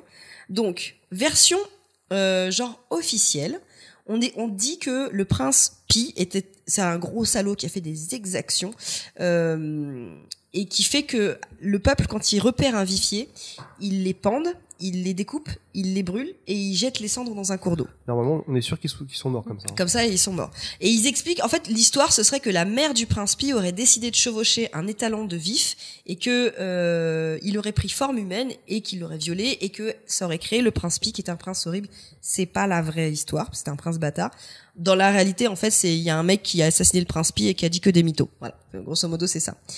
Euh, donc les habitants des, des six duchés qui n'appartiennent pas au, li, au lignage, ils y voient en fait une, une forme de, de perversion, et il va y avoir aussi une grosse quête politique euh, dans la dans la deuxième partie de l'Assassin Royal qui va traiter de ce sujet. Le vif, il permet de sentir la trame de la vie, les liens qui unissent chaque être vivant, les plantes, les animaux, et cetera. Et donc c'est ce que je vous disais tout à l'heure, quand un vifier arrive à l'âge adulte, il se met en quête d'un compagnon animal, c'est un peu l'équivalent d'un mariage. Euh, c'est un accord mutuel et total. C'est pas le, l'homme qui se qui force sa volonté à l'animal, c'est les, une rencontre entre les deux qui décide de fonctionner ensemble et c'est et c'est très beau. Voilà. Non mais c'est génial en fait, faut le lire parce qu'il y a des il y a vraiment des moments qui sont extrêmement émouvants en fait dans dans dans ce lien avec la nature. C'est un peu ce qu'on voit dans Avatar d'ailleurs, non ? Le lien euh, homme, enfin, euh, animal. Bah, en fait, dans Avatar, t'as pas l'impression que... Ils vont, parce que... Ils vont peut-être pas forcément un dialogue. T'as pas forcément un dialogue. Et puis, t... moi, j'ai l'impression dans Avatar qu'il prend quand même le dessus sur l'animal, alors que quand il se lie euh, avec Œil de nuit, quand... euh, Œil de nuit, il lui parle et lui dit pourquoi tu fais des conneries là, mec. Tu vois, genre. Ouais, il euh... y, y a vraiment de la télépathie. Il tout se met ça, ni... c'est le loup, plus... il est au même niveau que l'homme. Il sait pas genre t'es... je vais t'obéir. C'est genre on travaille ensemble et euh... et là tu fais de la merde. Et d'ailleurs, il t'explique que quand ton lien est très fort, tu finis par devenir comme l'animal. Mmh. Et pareil, comme lui alors euh, bah, par exemple, à un moment, il y a un, un perso qui est lié à un ours et en fait, physiquement, il commence à se rapprocher de l'ours tellement il est lié à son animal. Et il me semble aussi qu'ils expliquent que c'est dangereux pour. Euh, il faut faire attention à cet équilibre. Il faut jamais trop se lier à son animal parce que pareil, l'animal peut se rapprocher de l'homme et c'est pas une bonne chose pour lui. Il me semble qu'il y a des choses comme ça. Ça peut aussi être mauvais, euh, mauvais pour lui. Il y a des moments, il faut il faut laisser. D'ailleurs, euh, Œil de nuit aura un passage où il devra. Euh... s'éloigner euh, s'éloigner voilà. pour euh, renaître enfin euh, pour retrouver Rede- se retrouver lui-même parce des qu'il était ouais parce qu'il était trop proche des hommes et euh, donc ce qu'il faut savoir c'est quand on a un individu qui possède euh, les deux magies les deux magies euh, interagissent euh, l'une avec l'autre euh, parce que tu peux pas séparer ton intellect de ton instinct en fait donc euh, ça fonctionne ensemble.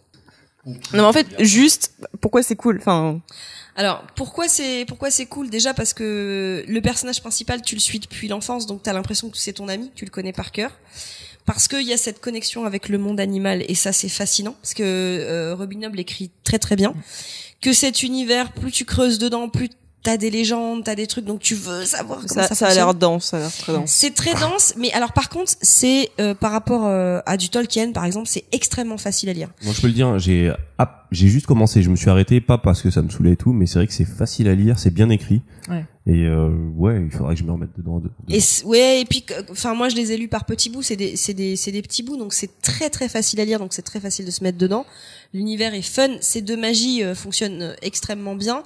Euh, et puis tu suis ce personnage euh, depuis l'enfance, tu les connais en fait. Au bout d'un moment, tu tu connais euh, Œil de nuit, il est trop cool. Œil de nuit, c'est le loup là, il, il est super cool, il est super. Non, mais il, il a l'air, il a l'air très très cool.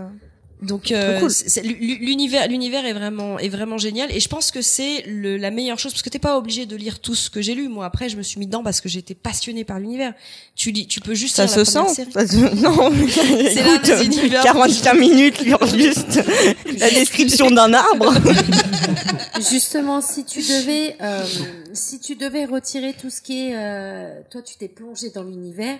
Mais si on devait, euh, juste pour savoir à peu près l'histoire de Fritz, ça serait le tome un à combien ? le, le, la, la première série de du tome un à six, tu as une... En fait, de un à six... sur Amazon, c'est pas donné, donc vas-y, dis-moi. Mais je, après, je peux te oui, non, mais, oui, non, mais, mais... Du, tome, du tome un à six, tu as une histoire complète. Okay, tu d'accord. as une histoire qui va du début euh, jusqu'à la fin. Tu me prêteras euh... un à six. Voilà. Là, t- là t'as, vraiment, t'as vraiment une histoire complète. Euh, après, c'est d'autres histoires. C'est comme si tu... C'est tiré du même univers et voilà. de la même euh, mythologie. Voilà. Mais okay. Moi, c'est des bouquins que j'ai, j'ai dévorés. C'est... Ah, je les ai lus super vite. Je pense pareil, je pense que c'est une de mes auteurs préférés.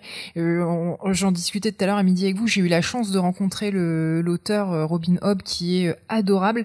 On l'a, je l'avais interviewé pour Kiss My Geek. J'ai réalisé mon rêve en faisant ça. C'est juste une de mes auteurs préférés, cette meuf.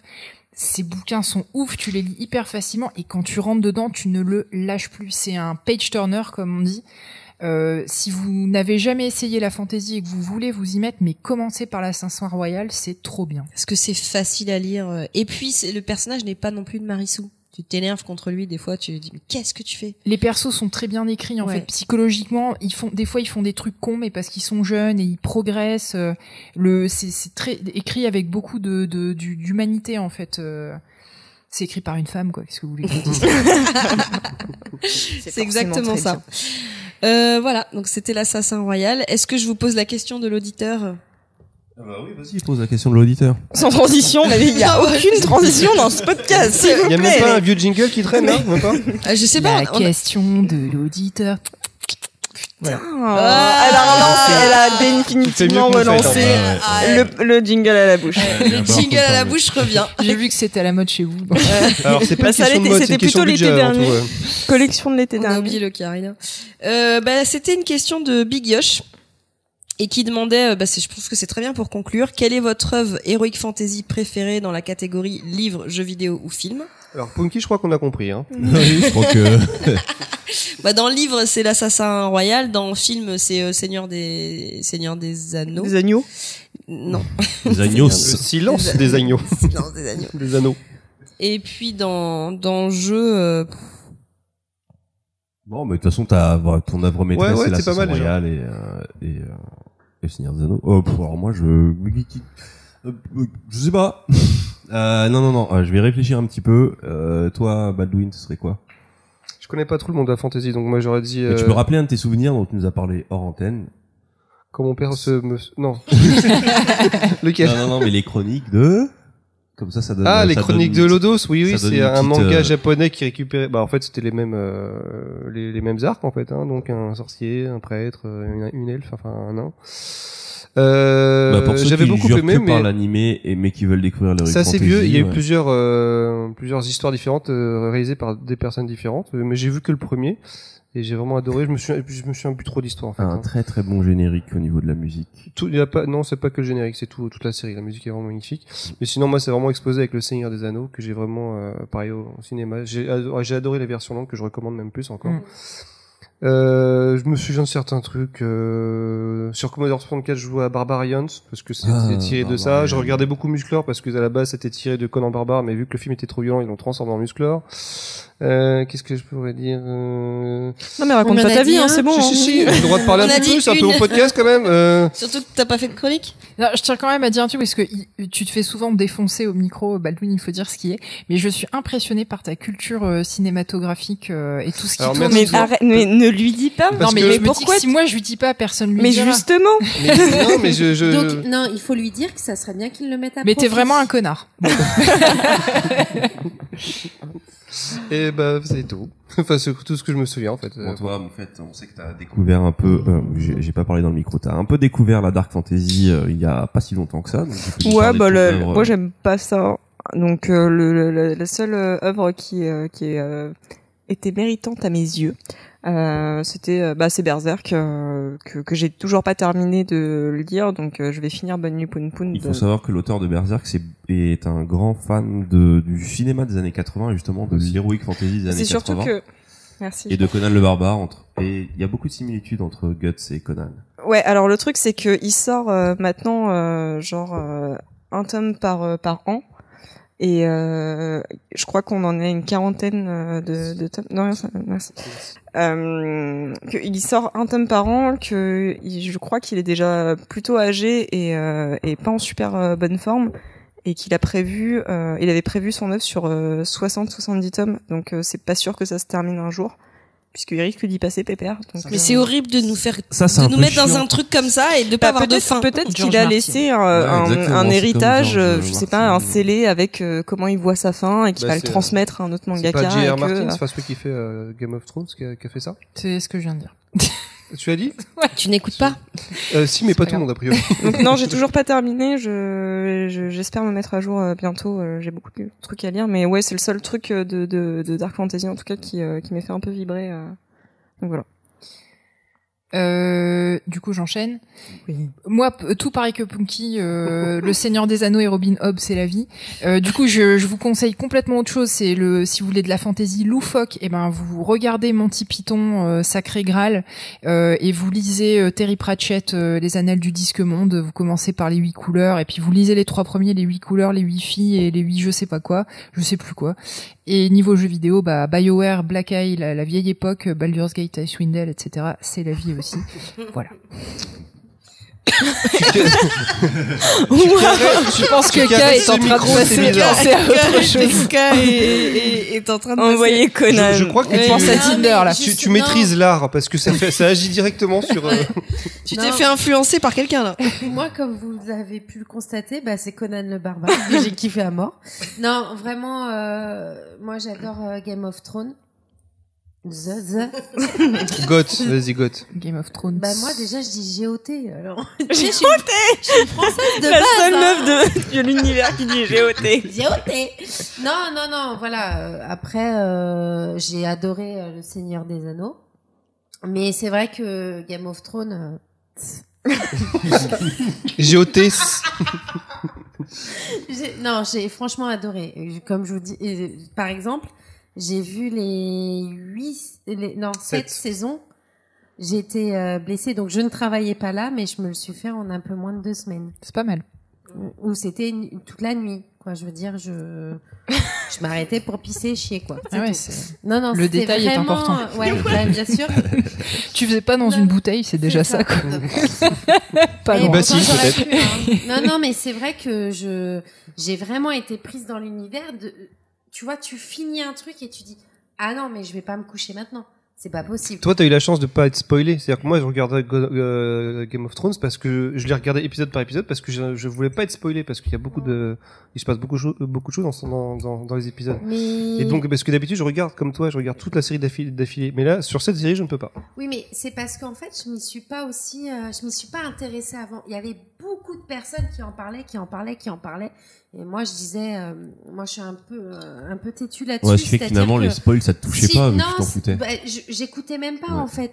Tu vois, je. Bah, puis tu comprends pas quand t'es hors contexte. Ouais, grave. Et il y a tellement de choses qui se passent que même si on te dit un truc, quand tu les vois euh, deux mois après, tu sais pas. Et en fait, ce qui s'est passé, c'est que moi, je me dis toujours, quand on parle trop d'une chose, je le regarde pas à ce moment-là. Ouais. Je préfère prendre du recul et le voir plus tard.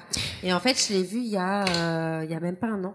Mais moi, j'espère juste une chose, c'est que toutes ces mainstreamisations du, de la fantasy euh, par la série, euh, ça ouvre les gens à la lecture. Euh, c'est bien si vous aimez les séries, mais lisez les bouquins au lieu de lire du je sais pas quoi, Lévy, les trucs à la mode, Da Vinci Code, ça pue du cul. Prenez des vrais auteurs avec des univers uniques euh, qui proposent des trucs complètement différents. Euh, et, et voilà... le La fantasy, c'est pas un truc de geek, euh, c'est, c'est de la vraie littérature avec des vrais auteurs qui ont des vrais concepts à proposer. Et j'espère vraiment que les gens qui s'intéressent à la fantasy par le par le l'écran euh, rentrent dedans par le livre aussi, parce Après, qu'il y a, il y a vraiment soit, des choses à découvrir. Il faut qu'il soit bien conseillé pour pour ouais. commencer, ouais, ouais, parce qu'il y a des choses tu, tellement différentes que. Il y a des, en fait, il y a des œuvres et même des tics. Moi, je sais que je, je suis un grand fan des rues fantasy, mais j'ai par exemple beaucoup de mal à en lire parce que c'est souvent des récits. Mais comme Pug euh, aussi, t'avais dit. Ouais, Pug, j'ai eu énormément de mal, alors que c'était très séduisant, mais euh, des longs voyages, euh, des, des, des, des, et euh, ça peut être dur. Et par contre, comme je l'ai dit, le peu que j'ai lu de l'Assassin Royal, ça coulait.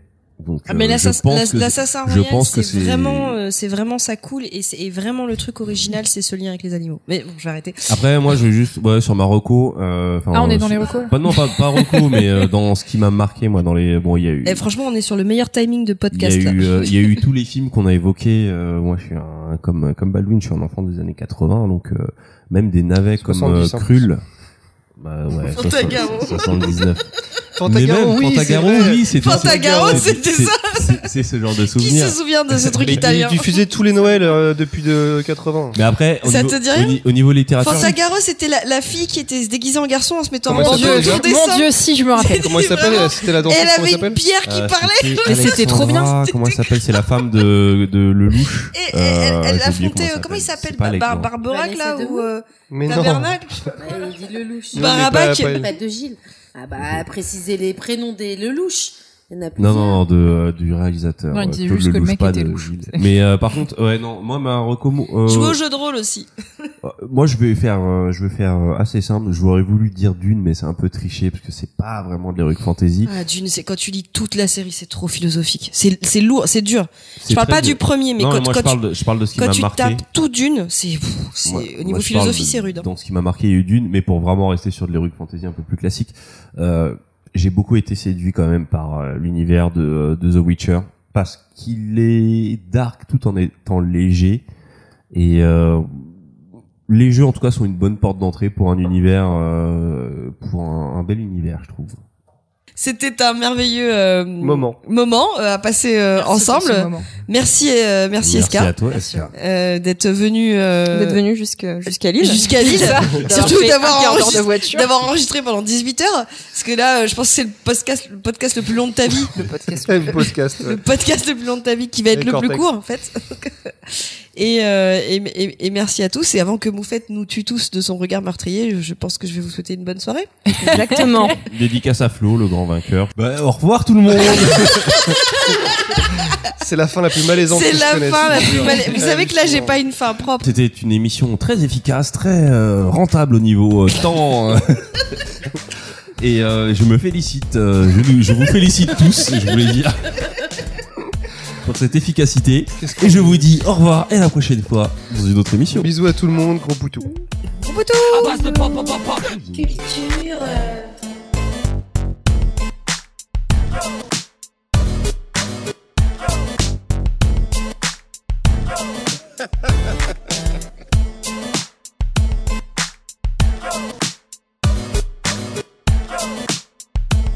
À base de pop pop pop. Culture.